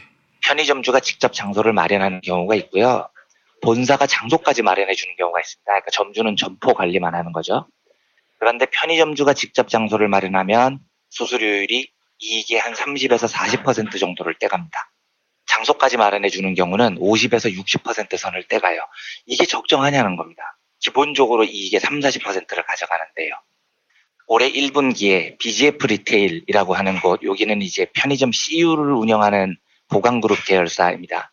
이 회사 실적 공시한 걸 보면 이렇게 돼 있어요. CU가 지금 우리나라 36,000개가 넘는 편의점 중에 12,000개를 넘는 편의점을 보유하고 있는 시장 점유율 1위 기업인데 이 1위 업체 실적 보고서를 보면 올해 1분기에만 가맹점 용역 더하기 수수료로 가져간 돈이 1,620억 원입니다. 이걸 12,000개 편의점으로 나누면 편의점당 수수료를 1,300만 원 정도를 가져간 겁니다. 한 분기예요. 그러면 1년 내내 얼마를 가져가느냐? 편의점당 5,200만 원을 그냥 수수료로 떼가는 겁니다. 본사가요. 제가 수수료 가져갈 수 있다고 생각을 합니다. 그런데 점포당 5,200만 원을 떼가는 게 적정합니까? 보통 편의점 내시는 분들이 대부분 한 월에서 300에서 400 정도 버는 게 목표이신 분들입니다. 그런데 본사에서 수수료로만 1년에 5,200만 원을 떼가면 이걸 어떻게 감당을 하라는 건가요? 예, 그러니까 제가 나중에 한번 따로 말씀드리겠지만 카드 수수료의 월세 이 부담까지 얹으면 이 문제는 최저임금보다 훨씬 더 심각한 문제입니다. 노동자는 일이라도 하죠. BGF 리테일은 뭘 한다고 점포당 5,200씩을 가져갑니까? 지금 이걸 전제로 오늘의 주제인 일본 카레 전문점 코코이치방야에 대한 이야기를 해보겠습니다. 예. 코코이치방야는 일본 말로 여기가 넘버원 가게라는 뜻이래요. 카레를 예. 파는데 예, 우리가 짱이다 뭐 이런 가게 제목인 거죠. 전 세계에 1,400개 이상 매점을 갖고 있습니다. 그래서 기네스북이 인정한 세계에서 제일 큰 카레 전문점 체인이에요. 근데 이 회사는 아주 독특한 시스템이 있습니다. 블룸 시스템이라고요. 블룸이라는 게 꽃봉오리를 피우게 한다라는 영어 단어인데, 이 시스템을 만든 사람이 문해수구 도쿠지라는 이 회사 창업주입니다. 근데 이 문해수구 회장은 2002년에 이미 은퇴를 했고요. 공익법인 만들어서 뭐 창업자들도 돕고 예술이나 스포츠 인재도 경제적으로 지원하고 이러고 지금 살고 있어요. 그러니까 굉장히 멋진 삶을 사는 사람인데, 이 문해수구 회장이 만든 제일 특이한 원칙이 코코이치방야의 가맹점을 내려면 무조건 본사에 들어가서 한동안 일을 해야 됩니다. 그러니까 대충 음식 만드는 레시피 몇 개 던져주고 수수료 떼가는 프랜차이즈가 아니고요. 네. 이거 하려면 본사에 와서 노동자로 우리 기업과 식당의 철학, 기술 제대로 먼저 배우라 이렇게 출발을 해요. 그런데 예. 요 제도를 달리 표현하면 코코이치방야의 가맹점주가 될 수 있는 사람은 딱 한 부류입니다. 바로 코코이치방야의 노동자들인 겁니다. 그러니까 이 말은 코코이치방야의 이 철학의 출발은 우리 회사 노동자들의 꿈이 뭘까? 이걸 묻는 거에서부터 출발을 해요. 예, 예. 그 회장이 살펴보니까 모든 외식업체 노동자들의 꿈은 자기 가게를 갖는 거라는 점이었다는 거예요. 실제로 이 문해수구 회장이 고아 출신이거든요. 굉장히 가난했습니다.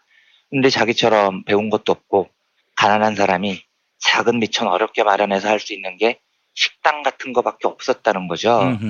그렇게 해보니까 너무 어렵다는 거예요. 예. 음식도 제대로 만들 자신도 없고 자기가 겪었던 창업의 고통을 모두가 겪고 있다. 이걸 문해수구 회장이 절감을 합니다. 그래서 문해수구 회장은 기본적으로 자기 회사의 노동자를 혹은 점주들을 착취의 대상으로 보지 않아요. 연대의 대상으로 보는 겁니다. 그래서 자기 노동자들을 잘 가리켜서 점주 만들고 사장시켜주고 독립시켜주는 이 시스템을 꿈꾸고 현실화를 시킨 거죠. 그러니까 이 회사는 노동자를 뽑을 때부터 묻는 게 너 우리 회사에 얼마나 오랫동안 충성할래 이런 걸 안 물어봐요. 제일 먼저 물어보는 질문이 당신은 장래에 코코이치방야 매장의 오너가 되고 싶습니까? 이걸 묻습니다. 예. 그리고 이 의지가 강력한 사람만, 창업 의지가 있는 사람만 우선적으로 뽑아요. 역사는 어떻게 되느냐? 자동적으로 제일 아래 단계인 9등급이 되는데요. 여기서부터 일을 하면 등급이 점점 올라갑니다. 처음에는 딱 한 주걱에 밥투기, 뭐 설거지 잘하기 이런 것부터 가르친대요. 네, 그러다가 등급이 올라가서 4등급까지 올라가면 점장 준비생이 되는 겁니다. 그리고 3등급이 되면 코코이치방야 점포를 열 수 있는 자격이 주어져요. 요 기간, 그러니까 3등급까지 되는 기간이 대략 한 5년 정도가 걸립니다. 그러면 이 5년은 뭐냐? 착취의 과정이 아니고 교육의 과정인 겁니다. 그리고 독립할 준비를 철저히 회사에서 시켜주는 거죠. 월급 주면서 교육시키는 겁니다. 그러니까 이 시스템이 처음 도입됐을 때 일본 프랜차이즈 업계에서 진짜 황당하다는 반응이었거든요. 왜냐하면 프랜차이즈라는 곳은 가맹점 늘리는 게 무조건 이득이에요. 그렇죠. 예, 가맹점이 망하건 말건 무조건 수수료를 받으니까요. 일단 부자기로 늘리고 봐야 되는 겁니다. 그런데 기존 일본 프랜차이즈 업체에서는 가맹점 하나 낼 때는 한 6개월 정도 준비기간 거치고 바로 내줄 수 있거든요. 예. 근데 코코이치방야는 5년을 걸려가지고 가맹점 내주는 준비 자격을 검사를 하는 겁니다. 아이고, 야. 이러니까 이제 옆 프랜차이즈가 보기엔 황당한 거죠. 우리나라의 편의점 숫자가 매년 4천 개씩 늘어나는 이유가 이런 겁니다. 이 사악한 본사들이 진짜 웃긴 게 요 골목에 CU가 있잖아요. 우리 집 앞에도 그렇습니다. 골목에 CU가 있는데 그러면 최소한 옆 골목에는 세븐일레븐이 있어야지 옆 골목에 또 CU가 있으면 안 되는 거지 않습니까? 그렇죠. 예. 이게 왜냐하면 자기 식구들끼리 경쟁을 시키는 거잖아요. 근데 한국 프랜차이즈 업체는 이걸 전혀 개의치 않아요. KBS 앞에도 가보면 GS25가 길 건너서 마주 보고 있어요. 이게 뭐 하는 거예요, 이게? 그러니까요. 이게 뭐 이 골목에 GS, 저 골목에 GS, 이 골목에 CU, 저 골목에 CU. 200m 안쪽에 이렇게 자기 점포들을 줄줄이 허가를 내주고 수수료를 떼가면서 말하든 말든 니들은 알아서 해라. 이런 사고방식으로 우리나라 지금 편의점들을 운영을 하고 있다고요. 그런데 코코이치방야는 이런 짓을 절대 하지 않을 뿐 아니고요. 점포 늘리는 속도를 무려 5년의 준비 기간을 주는 겁니다. 그래서 문해수구 회장 이야기는 점포 늘리는 것도 중요한데 제일 중요한 건 이 사람들이 망하지 않아야 된다는 거다. 그러니까 준비가 충분해야 되는 거고 우리가 그 준비를 돕는 거다. 이런 관점을 갖고 있습니다. 그 점주들을 보는 관점 자체가 완전히 다르죠. 게다가 제일 중요한 대목이 이 대목입니다. 코코이치방야의 제일 중요한 경영 철학 중에 하나는 이 회사는 전 세계에 1,400개가 넘는 프랜차이즈가 있는데 이 가맹점으로부터 로열티 수수료를 아예 안 받습니다. 그러니까 이제 우리나라 편의점들이 매장마다 5천만 원씩 넘게 뜯어가는 것, 이 수수료가 코코이치방야에는 없어요.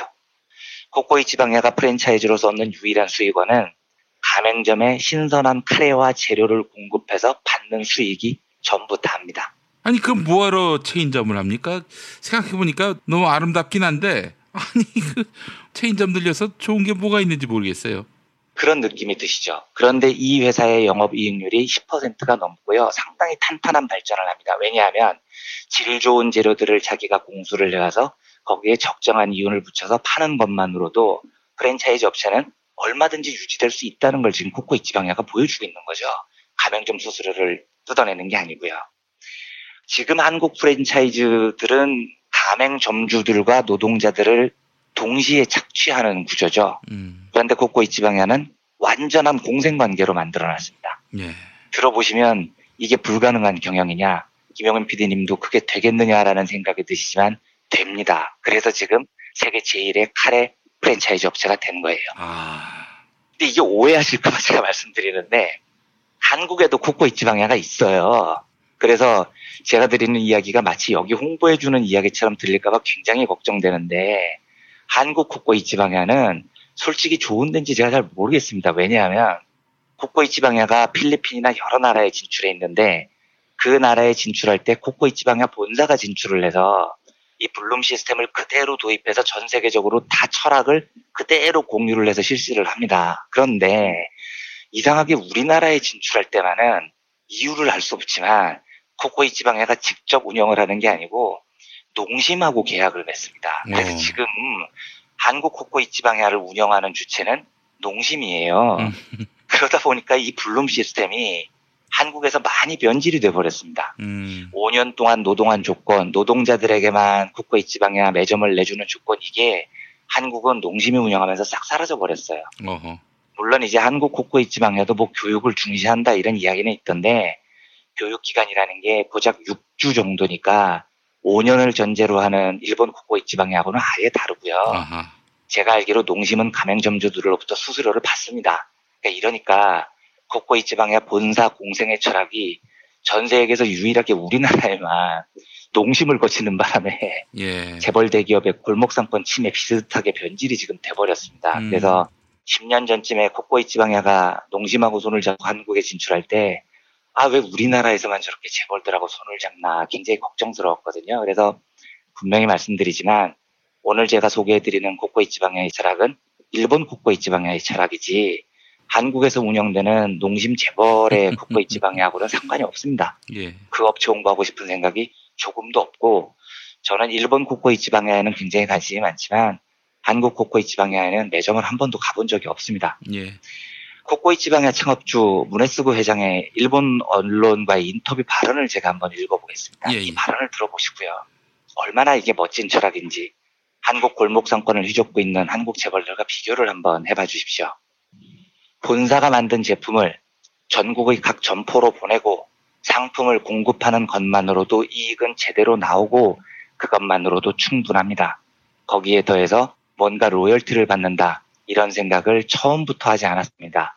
본사와 가맹점은 공존 공영 관계라고 생각합니다. 점포를 처음 낼 때는 가맹점이 어느 정도 본부의 지도를 받는 부분이 있겠지만 향후에 그 점포가 벌어들이는 이익은 그 가맹점이 노력한 결과로 봐야 됩니다. 그래서 그 부분은 당연히 가맹점의 몫이 돼야 됩니다. 본부가 그 이익의 상당 부분을 가져가 버리면 둘은 공존 공영하기가 어렵습니다. 점주들이 코코이치방야의 사원으로 일하다가 독립을 해서 내 가게를 내서 참 좋았다 이런 마음을 먹게 되면 그것이 바로 회사의 번영으로 이어집니다. 이렇게 말을 합니다. 어마무시하게 멋진 거죠. 참 부러운 철학인 겁니다. 예, 예. 점주들이 망하건 말건 나는 수수료 꼬박꼬박 떼가고 이 골목에도 CU 저 골목에도 CU 이 지랄하고 있는 한국 재벌들하고는 비교가 안 되는 거죠. 예. 제가 앞으로 이 브리핑 시간에 기회가 될 때마다 영세상공인들의 이야기를 좀 많이 드려볼까 합니다만 근본적으로 점주와 노동자를 대하는 기업의 철학이 어떤 것인지 한국 사회가 이제 좀 고민을 해봐야 될 때가 됐습니다. 그런 면에서 오늘은 우리에게 많은 시사점을 안겨주는 블룸 시스템의 주인공, 일본 카레 전문 프랜차이즈 코코이치방야에 대한 이야기를 나눠봤습니다. 예, 아 너무나 좋은 사례가 있었습니다.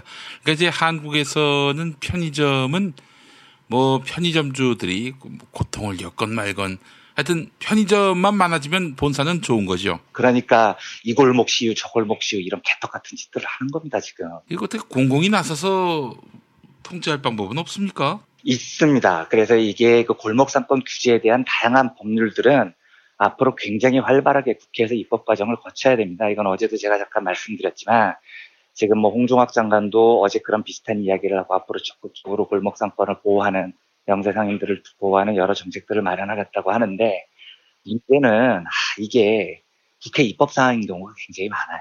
그래서 뭐 내일이나 내일 모레쯤에 다시 한번 말씀드리겠습니다만 본격적인 재벌들과 수구 언론들의 반격이 지금 이어지고 있어요. 제가 좀 두고 보려고 합니다. 최저임금 오를 때는 며칠 동안 영세상공인들 생계를 그렇게 걱정해 주던 보수 언론 자식들이 과연 수수료 문제에서도 영세상공인들 편을 드는지 이걸 제가 두 눈을 두고 지켜보려고 하고요.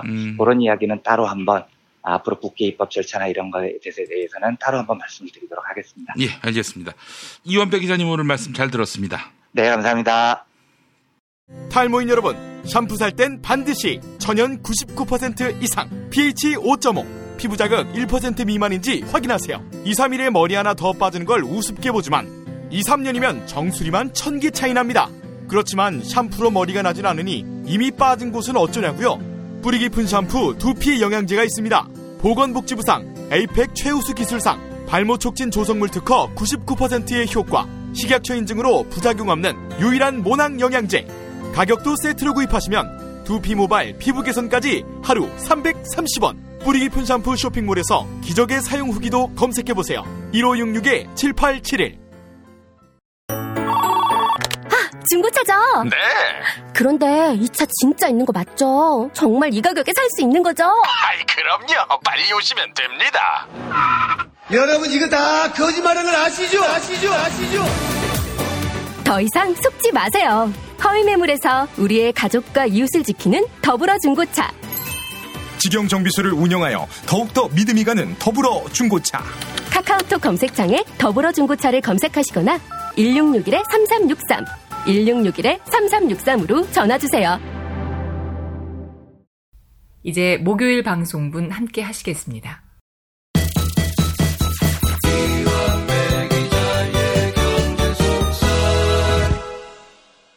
민중의 소리 이완배 기자 함께 하겠습니다. 이완배 기자님. 네, 안녕하십니까. 예. 자, 오늘 어떤 이야기 할까요? 예, 재헌절이었던 17일에 국민연금의 스튜어드십 코드 방안에 대한 초안이 공개가 됐습니다. 오늘은 여기에 대한 이야기를 나눠보려고 합니다. 김용민 PD님께서도 저희 조간 브리핑에서 몇 번 소개를 해주셨지만 스튜어드십 코드는 우리말로 하면 국민연금의 의결권 강화 뭐 이 정도가 될 것 같아요. 저도 경제 용어를 굳이 이렇게 영어로 쓰는 것에 대해서 거부감이 좀 많은데 워낙 요즘 이 용어가 많이 사용되니까 오늘은 그냥 이 용어를 사용하도록 하겠습니다. 예. 원론적으로 주식회사에서 제일 중요한 의사결정은 주주총회장에서 되는 거죠. 그리고 주식회사라는 건 주식 많이 갖고 있는 사람이 장땡인 겁니다. 그래서 주식 많이 갖고 있는 사람이 제일 많은 의결권을 행사한다가 주식회사의 대전제이자 대원칙이죠. 근데 우리나라 국민연금은 대부분 대기업에 굉장히 많은 주식을 가지고 있어요. 우리나라 국민연금 총 자산이 한 670조 원 정도나 되거든요. 이게 어마한 돈입니다. 우리나라 국가 정부 1년 예산이 400조 원이 좀 넘는 수준인데 국민연금 총자산이 국가 1년 예산보다 한 배 반이나 많으니까요. 세계적으로도 큰 연금이에요. 우리나라 국민연금이 세계 3위 정도 되는 굉장히 거대한 돈뭉치 같은 겁니다. 예. 물론 이 670조 원을 다 주식에 투자한 건 아니죠. 보통은 이제 제일 안전한 국공채에 제일 많이 투자를 하고 주식에 투자한 금액이 116조 정도 돼요. 근데 이것도 어마무시한 돈입니다. 게다가 국민연금은 국민의 재산이기 때문에 코스닥에 있는 작은 종목 이런 걸 못 삽니다. 왜냐하면 안전이 최우선이거든요. 회사가 망하면 안 되는 겁니다. 국민 돈을 날리는 거니까요. 예. 그래서 국민연금은 주로 대기업 위주로 투자를 합니다. 그래서 이 116조 원이라는 어마어마한 돈이 대부분 재벌 계열사에 투자돼 있다, 이렇게 보시면 돼요. 예. 그래서 재벌 계열사 주주총회장에서 국민연금 파워가 막강합니다. 우리나라 재벌들은 주식이 별로 없거든요. 주식도 별로 없는 것들이 지금 황제처럼 지내고 있는 건데, 삼성전자 경우만 해도 이재용 지분이 0.4%가 안 됩니다. 근데 반면에 국민연금은 삼성전자 지분이 9%가 넘어요. 이런 식으로 국민연금이 5% 이상 주식을 들고 있는 우리나라 상장기업 숫자가 300개 가까이 됩니다. 엄청난 파워가 있는 거죠. 그런데 지금까지 국민연금은 이 파워를 거의 사용하지 않았습니다. 주주총회장에서 의견을 낸 적이 거의 없어요. 기업 경영에 간섭하지 않는다, 뭐 이런 원칙을 고수해왔던 겁니다. 그런데 이제 이번 정부에서 이걸 바꾸겠다는 거죠. 스튜어드십 코드에서 스튜어드는 대저택에서 일하는 집사, 청지기 이런 뜻이거든요. 남자 항공사 승무원도 스튜어드라고 하더만요. 여성은 스튜어디스라고 하고. 그렇겠네요. 대충 예, 맞습니다. 비행기에서 그런 맥락으로 보면은 남성 승무원을 스튜어드라고 할 수도 있을 것 같아요. 이제 국민연금도 비슷한 거죠. 국민의 재산을 관리하는 곳이니까 청지기 역할을 잘해야 된다는 겁니다. 그래서 국민들의 돈을 자기 돈처럼 여기고 잘 운영해서 잘 불려라, 뭐 이런 취지인데, 그러니까 기업이 일을 잘 못해서 주가가 떨어질 것 같으면 스튜어드, 청지기가 개입을 해서 더 잘하도록 지도하고 더 큰 목소리를 내야 된다. 이게 스튜어드십 코드의 철학입니다. 그런데 여기서 주의해야 될 점이 하나 있습니다. 지금부터 벌어지는 논란을 제대로 이해하기 위해서는 요 한 줄을 좀 기억해 주셨으면 해요. 국민연금이 언제 개입하느냐? 기업이 일을 잘 못해서 주가가 떨어질 것 같으면 개입하는 겁니다. 요 대목이 굉장히 중요합니다. 주가가 떨어지면 국민들 재산이 손실이 나니까요. 요것만 하나 기억해 주시고 오늘 이야기를 들어주셨으면 좋겠습니다. 지금 문재인 정부가 출범한 이후에 스튜어드십 코드, 즉 국민연금이 적극적으로 주주총회에 개입을 해서 목소리를 내는 방안을 검토하겠다고 밝혔고요. 예. 17일에 이 가안이 공개가 됐습니다. 그런데 스튜어드십 코드를 도입하겠다고 밝힌 이후부터 한 6개월 동안 보수 언론하고 재계에서 난리가 났어요. 국가가 국민들의 돈을 이용해서 기업 경영에 개입하려 한다. 기업의 자율성을 훼손하려 한다. 아주 지랄도 진짜 이런 지랄이 없었습니다. 근데 제가 진짜 황당했던 건 스튜어드십 코드가 연금사회주의다, 이런 주장입니다. 연금사회주의? 예, 제가 보수 언론 기사 제목 두 개만 읽어보겠습니다. 중앙일보 6월 1일자 사설이요. 심지어 사설입니다. 예. 국민연금 악용하면 연금사회주의로 변질된다. 7월 12일자 조선일보 기사 제목이요. 국민 노후자금 연금사회주의 볼모로 잡혔다. 난리가 났죠. 예. 그런데 제가 이 이야기를 보면서 아휴, 이 무식한 놈들 공부 좀 해라, 공부 좀. 그러니까 어서 연금사회주의라는 용어는 주워 들은 거예요. 이 바보 같은 놈들이. 예. 그런데 지금 얘들이 연금사회주의 이야기를 하면서 하고 싶은 말은 국가가 기업 경영에 왜 개입하냐. 이 빨갱이 새끼들아, 사회주의자들아, 뭐 이런 주장을 하고 싶은 거잖아요. 예, 예, 예. 그런데 연금사회주의는 그런 뜻의 용어가 전혀 아닙니다. 연금사회주의라는 말을 처음 쓴 사람은 피터 드러커라는 경영학자입니다.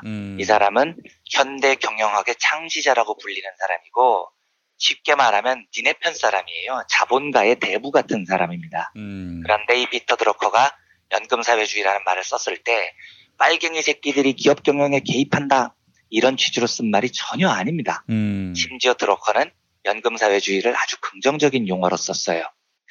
이 말이 처음 등장한 게 1976년 드러커가 출간한 보이지 않는 혁명이라는 책이었거든요. 이때 드러커가 뭐라고 말하냐면, 사회주의를 노동자에 의한 생산수단의 소유로 정의한다면, 이제 이 말은 쉽게 말하면 노동자들이 기업을 장악하고 있다면, 이런 뜻인 겁니다. 미국은 최초로 진정한 사회주의 국가로 볼 수 있다, 이렇게 얘기를 해요.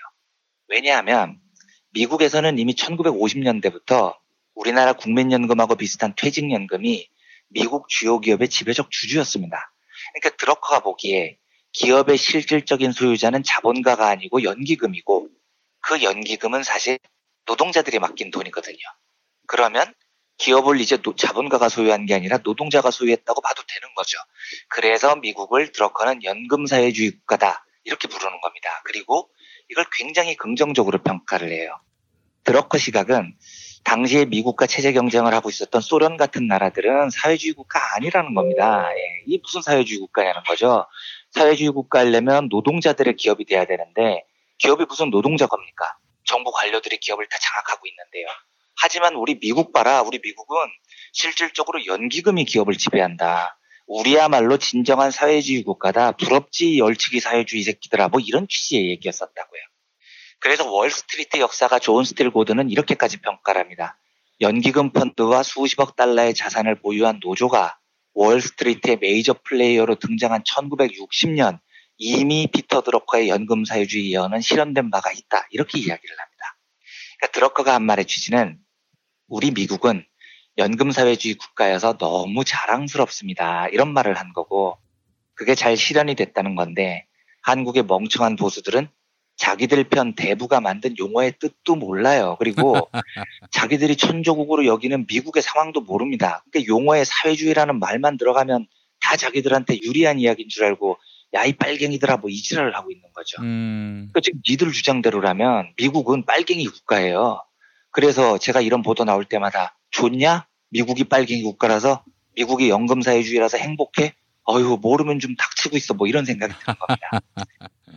이번에 발표된 스튜어디십 코드 초안을 보면 애초에 논란이 됐던 것에 비해서 상당히 약화됐어요. 제가 세세하게까지는 말씀 안 드리겠습니다만 핵심이 국민연금이 이사를 선임하거나 해임하는 것, 요 권한을 갖는 건데 지금 연금사회주의 공격에 조금 부담을 느꼈던 것 같아요. 그래서 이사 선임과 해임 방안을 안 넣었습니다. 저는 넣었으면 했는데 약간 그 타협 지점을 찾은 느낌이죠. 방안의 내용은 2020년까지 단계적으로 주주권을 강화하겠다는 건데 역시 이사 선임 해임은 빠져있고 올해는 뭐 배당 관련해서 활동을 개선하고 내년에는 이사회 구성에 개입을 하고 2020년에는 문제가 있는 기업의 공개 서한을 발송한다. 요 정도입니다. 상당히 약하죠. 그러니까 조양호 같은 개떡 같은 짓을 하는 등기 임원을 해임할 권한이 있어야 되는데 이걸 제청할 권한이 있어야 되는데 그래야 진정한 스튜어드십 코드인 건데 요게 빠지면서 약간 반쪽짜리가 된 느낌입니다. 그런데 하여튼 총체적으로 스튜어드십 코드에 대한 제 의견을 말씀드리자면 저는 사실 몇 년 전까지만 해도 이 국민연금의 주주총회 개입에 대해서 굉장히 찬성하는 사람이었어요. 한 2년 전까지만 해도요. 예. 그런데 지금은 좀 뜻꽝합니다. 도입을 반대하는 건 아닌데 도입하면 좋은데 좀 위험한 구석도 있고요. 그게 우리가 꿈꾸는 궁극적인 목표도 아닌 것 같고요. 좀 이렇게 애매한 생각을 갖고 있어요. 제가 실제로 브리핑에서도 비슷한 이야기를 들은 적이 있습니다. 그래서 제가 찾아보니까 2016년 6월 11일자 브리핑에 국민연금의 개입이 매우 중요하다 이런 말씀을 드린 적이 있고 김용민 PD님께서 당시 브리핑 제목을 재벌개혁 한방에 해결할 비책 알려주마라고 굉장히 강하게 뽑아주신 적도 있습니다. 그러니까 예, 이때만 해도 저는 국민연금의 스튜어드십 코드, 주주권 강화 굉장히 재벌개혁이 중요한 도구라고 봤었을 때였습니다. 근데 제가 지금 생각이 조금 바뀌었어요. 언제 결정적으로 바뀌었냐. 예. 이 무식한 보수 언론 새끼들 잘 들으십시오, 지금부터. 예. 국민연금의 스튜어드십 코드 논의가 본격화된 게 언제냐면요. 2016년 가을이었습니다. 2016년은 박근혜 정부 때였다고요. 이때 기획재정부 유희로 부총리 때였습니다. 기획재정부가 공식적으로 연기금, 보험사 등등 기관 투자가들의 스튜어드십 코드 시행을 2017년 새해 가장 중요한 기재부 정책과제로 제시를 했었습니다. 쉽게 말하면 니들 편이 시작을 한 겁니다. 아니, 근데 그때는 왜 연금사회주의 빨갱이 운운을 안 했냐고요. 아니, 그러니까 제가 오랫동안 국민연금 스튜어드십 코드에 대해서 긍정적으로 생각하다가 이때 유일호의 기재부가 스튜어드십 코드 도입을 주장하는 걸 보고 뒤통수를 맞은 기분이었어요. 이거 진짜 다시 생각해봐야 되겠다. 곧 진지하게 반성을 했습니다. 왜냐하면요. 2015년에 삼성물산 제일모직 합병이 있었고 박근혜가 국민연금을 동원해서 이 합병에 동의를 해주죠. 그리고 제 짐작이지만 무식했던 박근혜가 요때 요 합병을 통해서 국민연금이 얼마나 강력한지를 그제서야 깨달은 것 같습니다. 야, 이 국민연금 좀 주무르니까 갑자기 이재용이 발벗고 뛰쳐나와서 수백억을 바치네? 나 임기 2년 남았는데 국민연금 가지고 기업들 협박하면은 수백억 수천억 땡겨먹는 거 쉽겠구나 이런 발상을 한 것 같아요. 이게 제가 근거 없이 막 던지는 이야기가 아니고요. 2015년 7월에 삼성물산 제일모직 합병에 국민연금이 찬성표를 던진 다음에 2015년 12월에 갑자기 문영표 전 보건복지부 장관이 국민연금공단 이사장으로 낙하산으로 꽂힙니다. 근데 이게 말이 안 되는 게 문영표는 삼성물산 제일모직 합병 때 보건복지부 장관이었다고요. 그런데 국민연금공단은 복지부 산하기관입니다. 공직사회에서 장관을 하다가 하위기관장으로 가는 법이 없어요. 아예 안 되는 겁니다. 대통령을 하다가 국무총리를 할 수는 없는 거잖아요. 장관을 하다가 국민연금공단 이사장이 될 수는 없는 겁니다. 그런데 박근혜가 아무리 회전문 인사를 좋아했다 하더라도 전직 복지부 장관을 하위기관 국민연금공단 이사장으로 발령시켰다는 게 뭘 뜻하겠습니까? 저는 이렇게 생각해요. 박근혜가 깨달은 겁니다. 아, 국민연금으로 재벌 편들어주거나 재벌들 협박하면 이재용이 수백억을 바치더라. 내 마지막 임기 2년에는 국민연금으로 기업들을 주물러야 되겠다. 이 생각을 하게 된 겁니다. 아... 네, 그렇지 않고서는 최측근인 전직 복지부 장관 문영표를 국민연금공단 이사장으로 보낼 수가 없어요. 게다가 네, 문영표를 국민연금공단 이사장으로 보내면서 새 복지부 장관은 의사 출신을 안 쳤다고요. 국민연금에 대해서 아무것도 모르는. 그러니까 박근혜가 임기 말년에 국민연금을 얼마나 중요하게 생각했는지 짐작이 가죠. 그런데 이 상황에서 갑자기 박근혜 정부가 2016년 말에 이때 박근혜는 절대로 자기가 탄핵될 거라고 생각 안 했다는 거잖아요. 2017년 기재부 중요 정책 과제로 스튜어드십 코드를 내세운 겁니다. 듣는 순간 아이고야 이거 진짜 위험해 보이는 겁니다. 이제 저 미친놈들이 국민연금을 가지고 이 주주총회장에 가서 재벌들 협박하면서 뭘 뜯어먹으려는 거야.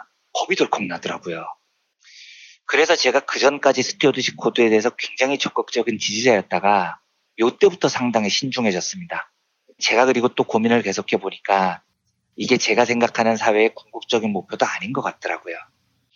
정부가 국민연금을 통해서 기업 경영에 개입하는 제도는 굉장히 긍정적인 면도 있고 위험한 면도 있는데 딱 깨놓고 얘기해서 문재인 정부라면 걱정할 게 없어요. 제도를 이렇게 만들어놔도 정부의 국민연금이 부당하게 기업 경영에 개입할 일이 없습니다. 근데 문제는 스튜어디십 코드 제도를 이렇게 만들어놨는데 다음 대통령이 박근혜 같은 애가 돼보십시오. 이러면 진짜 엿대는 겁니다. 아니 이게 장난이 아닌 거예요. 예. 이 민주주의 사회에서는 대통령이 박근혜, 이명박 같은 사람이 되는 거잖아요. 그래서 제가 이 제도에 대해서 좀 조심스러워진 겁니다. 또 한 가지 중요한 점은요. 제가 아까 처음에 꼭 기억해 주십사 하고 부탁드렸던 대목인데 국민연금은 언제 기업에 개입하느냐. 주식에 투자한 기간이기 때문에 스튜어드십 코드의 제일 중요한 목표는 주가가 훼손되지 않는 겁니다. 그래야 국민재산이 보존되는 거죠. 그래서 국민연금은 언제 개입하느냐. 주가가 떨어질 것 같을 때 개입하는 겁니다. 그러면 기업이 노동자들 임금을 막 깎아요. 노동자들을 탄압해요. 이때 국민연금이 개입을 할까요? 천만에요. 절대로 안 합니다. 왜냐? 노동자들 임금을 깎으면 기업 이윤이 늘어나잖아요. 그러면 주가가 오르거든요. 국민연금 입장에서는 여기에 반대할 이유가 없는 겁니다. 주가가 오르면 좋은 거니까요. 또 한 가지요. 기업들이 소비자들을 등쳐먹어요. 막 바가지를 씌웁니다. 국민연금은 과연 반대할까요? 반대 절대 안 합니다. 반대할 명분이 없어요. 왜냐? 기업들이 소비자들을 등쳐먹어서 바가지를 씌워야 기업 이윤이 늘어나고 그래야 주가가 오르는 겁니다. 국민연금은 주가가 오르는 게 목표인 거니까요. 그래서 이 제도 자체가 완벽하지 않다는 겁니다. 국민연금은 노동자나 소비자 입장에서 서는 게 아니고요. 완벽하게 주주들 입장에 서서 개입을 하는 겁니다. 그리고 그게 맞아요. 국민들 재산으로 투자를 하는 거니까요. 그래서 저는 스튜어드십 코드를 도입하되 지금 우리나라 재벌들이 주주들 이익도 반영 못하고 사람 패고 다니니까 이런 건 국민연금이 제압하는 게 바람직하죠. 조양호가 저렇게 행세하면 주가가 떨어지니까요. 이것도 전제가 문재인 정부 하에서 가능하다는 겁니다. 대통령이 박근혜나 이명박이면 국민연금이 개입하면 난리 나는 거고요. 여기에 보완장치가 꼭 필요하다고 저는 생각을 해요. 스튜어드십 코드는 정확하게 주주들의 입장을 반영하는 제도적 장치이니 어떤 보완이 필요하냐. 노동자들과 소비자들의 입장을 반영하는 제도가 필요합니다. 그래서 스튜어드십 코드와 함께 반드시 동시에 논의돼야 될 게 노동이사제 도입입니다. 노동이사제도 문재인 정부의 중요한 공약이죠. 지금 금융기관을 중심으로 도입 지금 논의를 한참 하고 있는데 이 노동이사제가 도입이 되고 동시에 스튜어드십 코드가 활성화되고 좋은 정부가 계속 유지된다면 국민연금은 주주의 입장에서 재벌을 견제하고요. 노동이사는 이사회에 참여해서 노동자의 입장을 대변하면서 재벌을 견제하고요. 이러면 이중장치가 마련이 되는 겁니다. 이래야 제대로 된 재벌 견제가 가능하고 건강한 기업이 되는 거죠. 정리하자면 문재인 정부가 추진하는 그 스튜어드십 코드는 당연히 찬성합니다. 이번 안이 오히려 조금 약해 보인다는 느낌이 들 정도고 중장기적으로는 더 강화돼도 괜찮아요. 그런데 나중에 대통령이 박근혜 같은 친재벌 또라이가 될 때를 대비해서라도 스튜어드십 코드로는 절대 해결되지 않는 노동자 권익 문제를 해소하기 위해서라도 노동이사제의 정착도 굉장히 시급합니다. 노동이사제에 대해서는 언제 기회가 되면 따로 한번 말씀을 드리기로 하고요. 오늘은 이 정도로 스튜어드십 코드에 대한 여러 이야기를 정리해봤습니다. 예, 아유 오늘 정말 정리가 잘 됐습니다. 노동이사제와 병행하지 않는 스튜어드십 코드는 얼마든지 악용될 수 있다는 점, 이 점에 굵은 밑줄을 긋겠습니다. 자, 이완배 기자님 오늘 말씀 잘 들었습니다. 네, 감사합니다.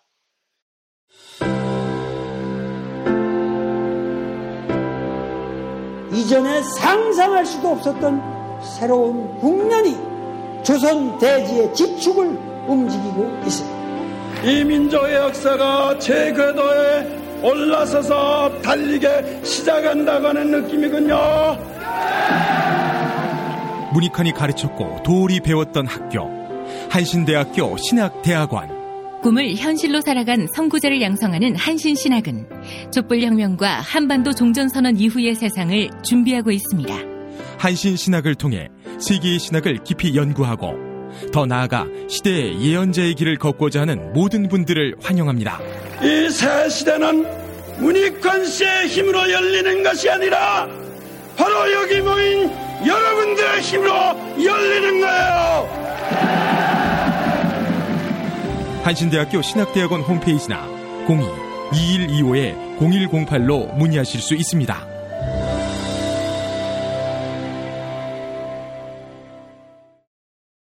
탄핵 때문에 이야기를 전달을 하려고 해도 길을 막고 듣질 않아요. 패족 수준으로 쪼그라든 한국 보수. 회생의 길은 과연 있을까? 변화된 정치 환경. 갈 길 잃은 보수에게 새로운 희망을 제시한다. 애국보수의 화려한 부활과 집권을 위한 본격 가이드. 김용민의 신간.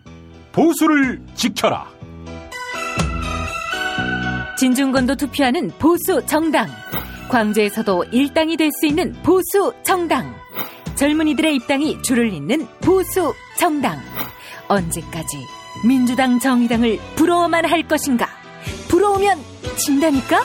자유한국당 당원 김용민이 쓴 보수를 지켜라. 이김에서 나왔습니다.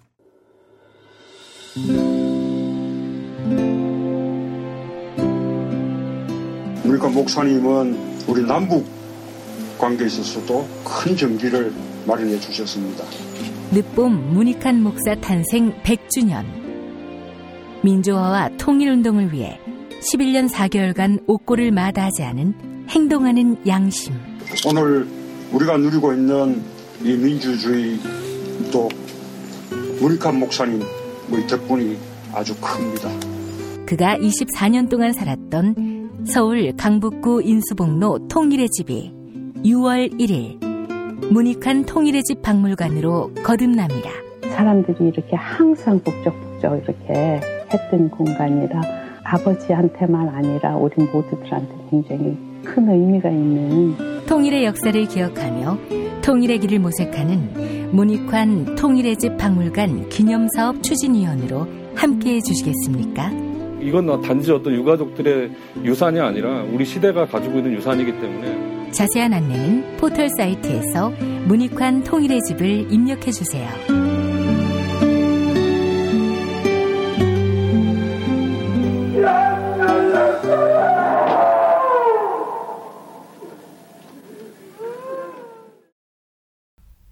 이제 금요일 방송분 함께 하시겠습니다. 이완배 기자의 민중의 소리 이완배 기자 함께하겠습니다. 이완배 기자님. 네, 안녕하십니까. 네, 자 중소상공인 자영업자 평소에 걱정을 해줬으면 얼마나 좋을까 하는 생각을 보수 신문들을 보고 느낍니다. 제 말이 그 말입니다. 평소에는 관심도 없던 것들이요. 그래요. 자, 오늘 어떤 이야기 준비하셨습니까?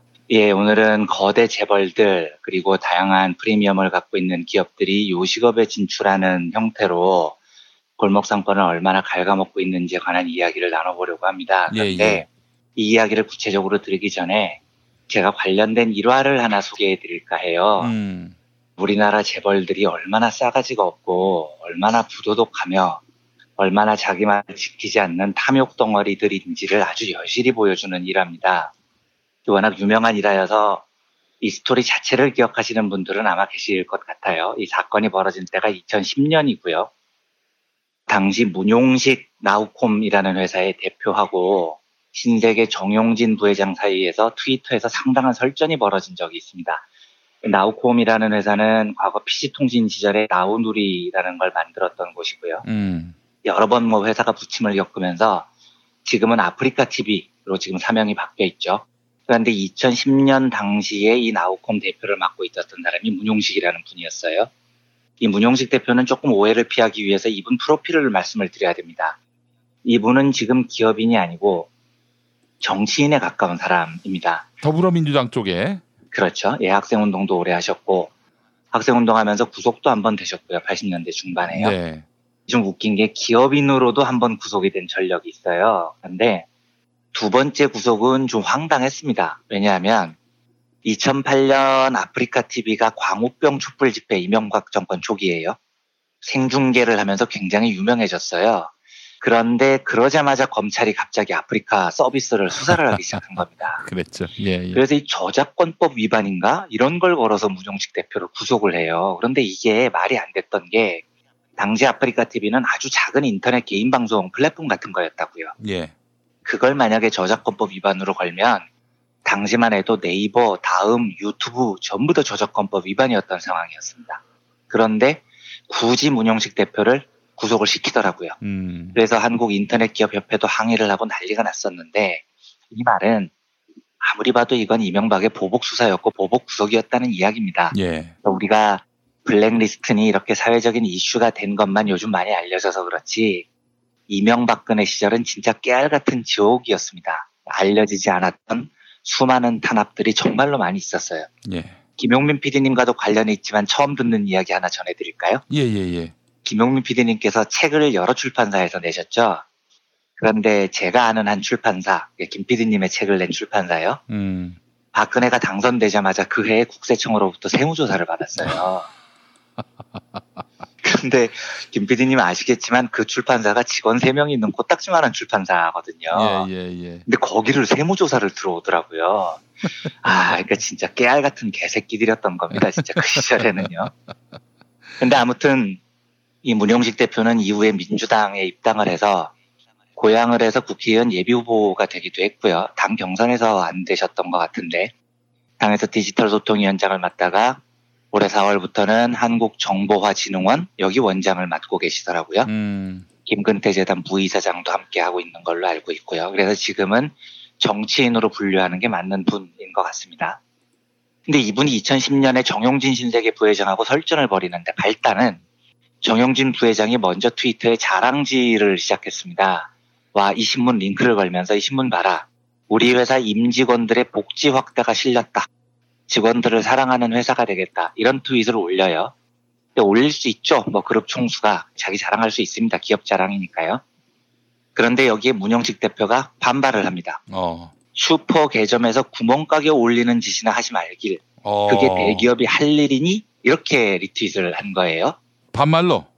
네, 반말로요. 그래서 이게 난장판으로 이어집니다. 그러니까 정용진 부회장이 어떻게 봤냐면 마지막 반말하신 건 오타겠죠? 이렇게 비아냥거립니다. 예. 그게 대기업이 할 일이니 그걸 시비를 건 거죠. 여기서부터 난장이 돼버립니다. 문용식 대표가 정 부회장님 적반하장입니다. 재벌 대기업의 탐욕, 비자금, 배임, 횡령, 탈세, 불법 상속 이런 게 문제입니다. 이렇게 구조적인 문제를 지적을 하니까 정용진 부회장은 이분 검색해보니까 감옥까지 갔다 왔더라. 분노가 참 많으시네요. 아무리 왼쪽에 계셔도 분노를 줄이세요. 사회가 멍듭니다. 뭐 이런 식으로 감정적으로 답을 했어요. 아이고, 회장님께서 이게 품격 없이 그런 논쟁이었죠. 설전이요. 예. 그러니까 저는 이 트위터 설전에서 당연히 내용으로는 문용식 대표 의견이 옳다고 보지만 설전 자체에서는 누구 편을 들고 싶지는 않습니다. 왜냐하면 어찌됐건 문용식 대표가 처음으로 공개된 SNS에서 반말을 한 건 사실이고 상대가 보기에 좀 그럴 수 있죠. 예. 뭐 그렇다고 정용진 부회장도 거기다 대고 이 사람 감옥 갔다 왔네. 이것도 미친 거죠. 관종도 아니고 남이 감옥 갔다 온 전력을 비겁하게. 게다가 문용식 대표의 첫 구속은 민주화 투쟁 과정에서 이루어진 거였고. 지는 뭐 했냐 이거예요 사실. 그러니까요. 그 시절에는 지는 체중 빼가지고 군대나 면제받았던 주제에. 그리고 두 번째 구속은 누가 봐도 이명박의 탄압 때문이었는데 그걸 막 끄집어내는 것도 너무 격에 안 맞는 겁니다. 정용진 부회장도요. 예. 하여튼 뭐 그런 설전이었는데 요까지는 많이들 들으셨을 텐데요. 문제는 정용진이 끼는 싸움이 벌어지니까 이게 언론에서 얼마나 화제가 됐겠습니까? 상당히 많은 언론에 보도가 됐죠. 그러니까 신세계 유통산업연구소라고 신세계그룹 계열의 연구소가 있습니다. 이 연구소가 이 난장판 싸움에 끼어들어요. 요거는 많이 안 알려진 사건인데 신세계 유통산업연구소가 뭐라고 트윗에 끼어드냐면 애초에 문용식 대표가 문제를 삼은 첫 트윗이 슈퍼 개점에서 구멍가게 올리는 짓이나 하지 마시길. 그게 대기업이 할 일이니. 여기서 시작을 한 거거든요. 예. 그리고 신세계 연구소가 SSM에 대해서 신세계는 이미 오래전에 무리한 사업을 추진하지 않기로 결론을 냈다. 그러니까 이 SSM이 재벌 유통업체들이 운영하는 슈퍼죠. 슈퍼마켓의 약자입니다. 예. 이런 트윗으로 끼어들어요. 그리고 이렇게 이어갑니다. 현재 SSM 운영 숫자는 롯데 슈퍼 239개, 홈플러스 익스프레스 214개, GS마트 190개이며 신세계의 이마트 에브리데이는 17개가 있는데 이들 점포는 대부분 사업 초기에 개점했거나 기존 상권이 없는 신개발 지역에 극히 제한적으로 출점한 점포다. 요렇게 끼어들었습니다. 예. 그러니까 정용진 부회장하고 문용식 대표 설전에 연구소가 야, 네가 뭔데 우리 총수를 건드려 하고 끼어든 격이에요. 아. 그리고 내용이 문용식 네 주장은 우리가 SSM 막 진출해서 골목상권을 올리고 침해했다는 건데 사실이 아니다. 왜 사실을 왜곡하냐. 우리는 그런 적이 없고 SSM 17밖에 없고 앞으로도 안 할 계획이다. 이렇게 반론을 한 겁니다. 일단 재벌기업 연구소 시기나 돼서 총수가 벌인 트윗 설전에 끼어들어서 총수를 옹호하는 꼴은 좀 모양이 우습죠. 그런데 사실관계만 따지면 이건 문용식 대표가 잘못한 거예요. 왜냐하면 애초에 SSM으로 골목 상인들 니네들이 올리고 있지 않느냐 이렇게 지금 소재로 말을 걸었으니까요. 예. 그런데 신세계가 팩트체크를 한 겁니다. 우리는 안 한다. 우린 17밖에 없고 이후에도 할 계획이 없다. 이렇게 팩트로 반론을 해버린 겁니다. 자 그러면 여기서 한번 생각을 해보겠습니다. 팩트만 따지면 신세계 말이 맞는 건데요. 문용식 대표가 착각한 거니까요. 물론 이제 당시에 신세계 피자 같은 걸로 골목 상권을 아작을 내고 있었기 때문에 슈퍼마켓은 아니지만 그런 경향은 있었는데 어쨌든 문용식 대표가 얘기를 한 그 팩트는 사실이 아니었던 거죠. 예. 그러면 이걸 가지고 이렇게까지 설전을 하고 연구소까지 끼어들었단 말입니다. 진짜 개그는 여기서부터 시작됩니다. 이게 2010년 10월의 일이고 당시 실제로 이마트 에브리데이는 전국에 17개밖에 없었던 게 맞아요. 그런데 총수 트윗으로 그 사단이 나고 이게 언론 보도가 다 돼서 우리는 SSM 없고 무리한 확장 안 한다 이렇게까지 얘기를 했으면 그 이후에는 안 해야 되잖아요. 예. 근데 통계가 어땠는지 아십니까? 바로 다음 해에 2011년 이마트 에브리데이 숫자가 17개에서 77개로 늘어납니다. 장난하는 겁니까? 뭡니까? 트위터로 온 국민이 다 알게 큰 난장을 하고 지들 입으로 우리는 확장 안 한다고 했으면 쪽팔려서라도 확장을 안 하는 게 맞죠. 최소한 1년은 쉬어야 될 거 아닙니까? 그런데 2010년 10월에 그 난장을 피워놓고 2011년에 17개를 77개로 늘려요. 이건 뭐 골빈놈들도 아니고 뭐 하는 짓이냐고요. 더 황당한 건요. 이후에 신세계가 SMSM 확장을 계속해서 급하게 해나가요. 갑병도 하고 덩치도 불립니다. 그래서 2017년 이마트 에브리데이 숫자가 무려 230개까지 늘었습니다. 우리나라 슈퍼마켓이 한 1270개 되는데 그 중에 5분의 1이 이마트 거예요. 그러니까 이게 뭐 하는 짓이냐는 거죠. 이럴 거면 정용진 트위터에 우리는 그런 거 안 한다. 왜 우리 총수한테 개기냐. 이 드립을 왜 연구소까지 나서서 쳤던 겁니까? 그리고 총수 트윗에서 그 드립을 치고 온 언론에 다 보도가 됐으면 안 해야 될 거 아니에요. 그런데도 바로 다음 해부터 돈 된다고 생각하고 이 숫자를 엄청 늘립니다. 이 뻔뻔함을 어떻게 해석을 해야 됩니까? 그러니까 얘들은 쪽팔림도 모르고요. 염치도 없고 싸가지도 없고 돈 되는 일이라면 그냥 밀고 들어오는 애들이라는 겁니다. 이게 재벌의 속성이에요. 나중에 정용진이 이 트위터 설전에 대해서 언론에 제가 많이 부족했습니다 이러면서 반성 코스프레 하던데, 저는 그 다음에 SSM 늘리는 걸 보고 정용진 씨는 많이 부족한 정도가 아니고 진짜 졸라게 부족한 사람입니다. 이 이야기를 하고 싶었습니다. 예. 그리고 부족함을 넘어서 싸가지가 없는 거예요. 이거는요. 국민들 앞에서 이렇게 해놓은 공헌을 뒤집어 버리니까요. 재벌들이 돈 되는 일이랍시고 골목 산 것까지 얼마나 갉아먹고 있는지 현황을 한번 보겠습니다. 삼성 웰스토리라는 회사가 있습니다. 뭐 하는 회사냐? 식자재 유통하고 기업체에 급식되는 회사입니다. 삼성은 반도체나 잘할 것이지 지금 식자재 유통하고 급식되고 있을 때입니까? 범 LG가에서 GS가로 분가를 했다가 지금은 완전히 계열 독립했지만 어쨌든 범 LG가로 꼽히는 아워홈이라는 회사 있습니다. 여기도 급식되고 있고요. 그런데 여기는 진짜 심각한 게 와인, 시푸드, 돈가스, 심지어 분식, 떡볶이, 김치 이런 것까지 건드립니다. 이 새끼들이 과거에는 순대하고 청국장도 했어요. 이것 때문에 하도 여론의 질타를 받아가지고 순대 청국장은 국정감사에서 국회의원들한테 야단 맞고 철수를 했는데 하여튼 이게 뭐 하는 짓이냐고요. 순대 청국장 떡볶이를 왜 범 LG가 대기업 재벌들에서 하고 있습니까? SK그룹이요. 지금은 손 뗐는데 얘네들은 개그인 게 2000년대 중후반까지 교복을 만들었습니다. 스마트라는 교복이 SK 거였어요. 예. 2011년인가 매각했지만 이런 짓을 재벌들이 합니다. 무슨 글로벌 기업이 교복을 만들고 자빠져 있냐고요. CJ는 아주 요즘 난리 났죠. 비빔밥, 카레, 국수까지 지금 진출해 있죠. 얘네들은 뭐 할 정도가 아닙니다. 지금요. 롯데호텔 타워에 가면 클라우드 비어 스테이션이라는 곳이 있답니다. 부산에도 있대요. 그런데 뭐 하는 집이냐. 맥주 파는 호프집입니다. 롯데가 열었어요. 이제는 재벌들이 호프집까지 해야 됩니까? 이 호프집에서 롯데 시네마가 영화도 튼데요.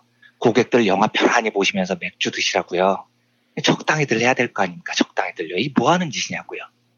문제는 롯데가 만든 호프집 클라우드 비어 스테이션이 2014년 7월에 문을 열었는데 이걸 보면 사회가 진짜 왜들 이러냐, 미쳤냐 이런 분위기가 만들어져야 되잖아요. 그런데 그게 아니고 다른 재벌들이 야 저거 되겠는데 하고 따라서 합니다. 클라우드 비어 스테이션이 열린 다음에 4개월 뒤인 11월에요. 강남 고속터미널 근처에 데블스도어라는 수제 맥주집이 문을 엽니다.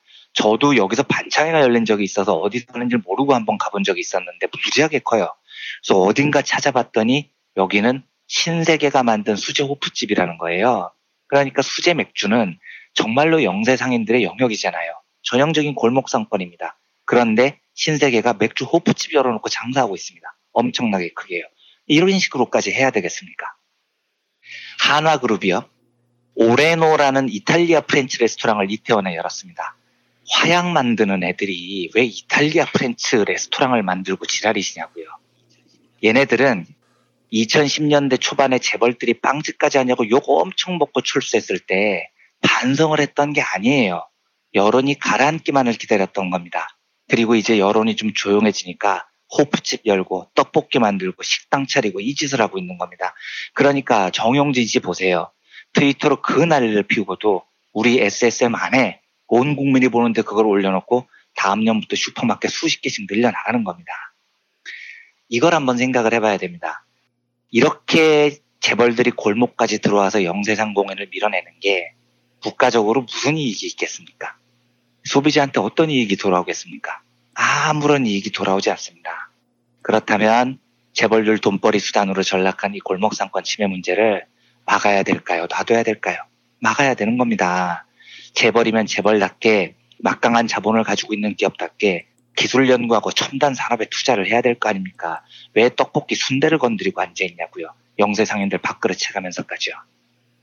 한동안 저도 이 골목상권 문제에 대해서 신경을 못 썼는데 재벌들의 골목 상권 침해 문제는 정말 우리가 계속해서 관심을 갖고 질타하지 않으면 얘들의 탐욕이 멈추지 않는다는 사실을 요즘 부활하는 얘네들 이 집 보면서 다시 절감을 합니다. 그래서 시민사회가 앞으로도 이 문제에 대해서 지속적인 문제를 함께 해나가야 된다는 생각이 많이 듭니다. 예, 오늘은 이 정도로 재벌들의 골목상권 침해 문제에 대한 이야기를 정리하겠습니다. 알겠습니다. 아이고, 문용식 대표한테 그런 공격을 받고 정용진 씨가 그래, 그런 방법이 있었지 하면서 무릎을 친 것은 아닐까요, 혹시? 아, 그랬다면은 정말 짜증이 나는데. 예. 그렇게 아이디어를 얻어서 설전까지 하고 요거 되겠다 하고 아이디어로 진출했다면 그거는 인간 새끼 아니라고 봐야죠, 거기서부터. 알겠습니다. 아유, 오늘도 이완배 기자님과 함께했습니다. 이완배 기자님 수고하셨습니다. 네, 감사합니다. 부모님의 생신 또는 기념일에 아주 특별한 선물을 준비하고 계십니까? 부모님의 소중한 일생을 되돌아볼 수 있는 기억의 책을 선물해보세요. 부모님의 어린 시절부터 젊은 시절 그리고 노년에 이르기까지 그 누구보다 치열하게 살아온 삶의 여정을 한눈에 모아볼 수 있도록 최고 100장까지 들어가는 사진첩과 더불어 기자들이 직접 인터뷰를 통해 작성하는 생애사까지 더해져 오직 부모님만을 주인공으로 하는 세상에 다시 없을 고품격 기억의 책을 10년 노하우로 특별 제작해드립니다. 200페이지 분량 12권에 2부까지 함께 드리는 구성으로 440만원에 모십니다. 한평생 가족을 위해, 자녀를 위해 헌신해오신 부모님. 아주 오래 기억에 남을 뜻깊은 선물. 지금 신청해보시죠. 평범한 사람들의 아주 특별한 기록. 기억의 책 만민보. 문의전화 1877-1419 1877-1419 민중의 소리.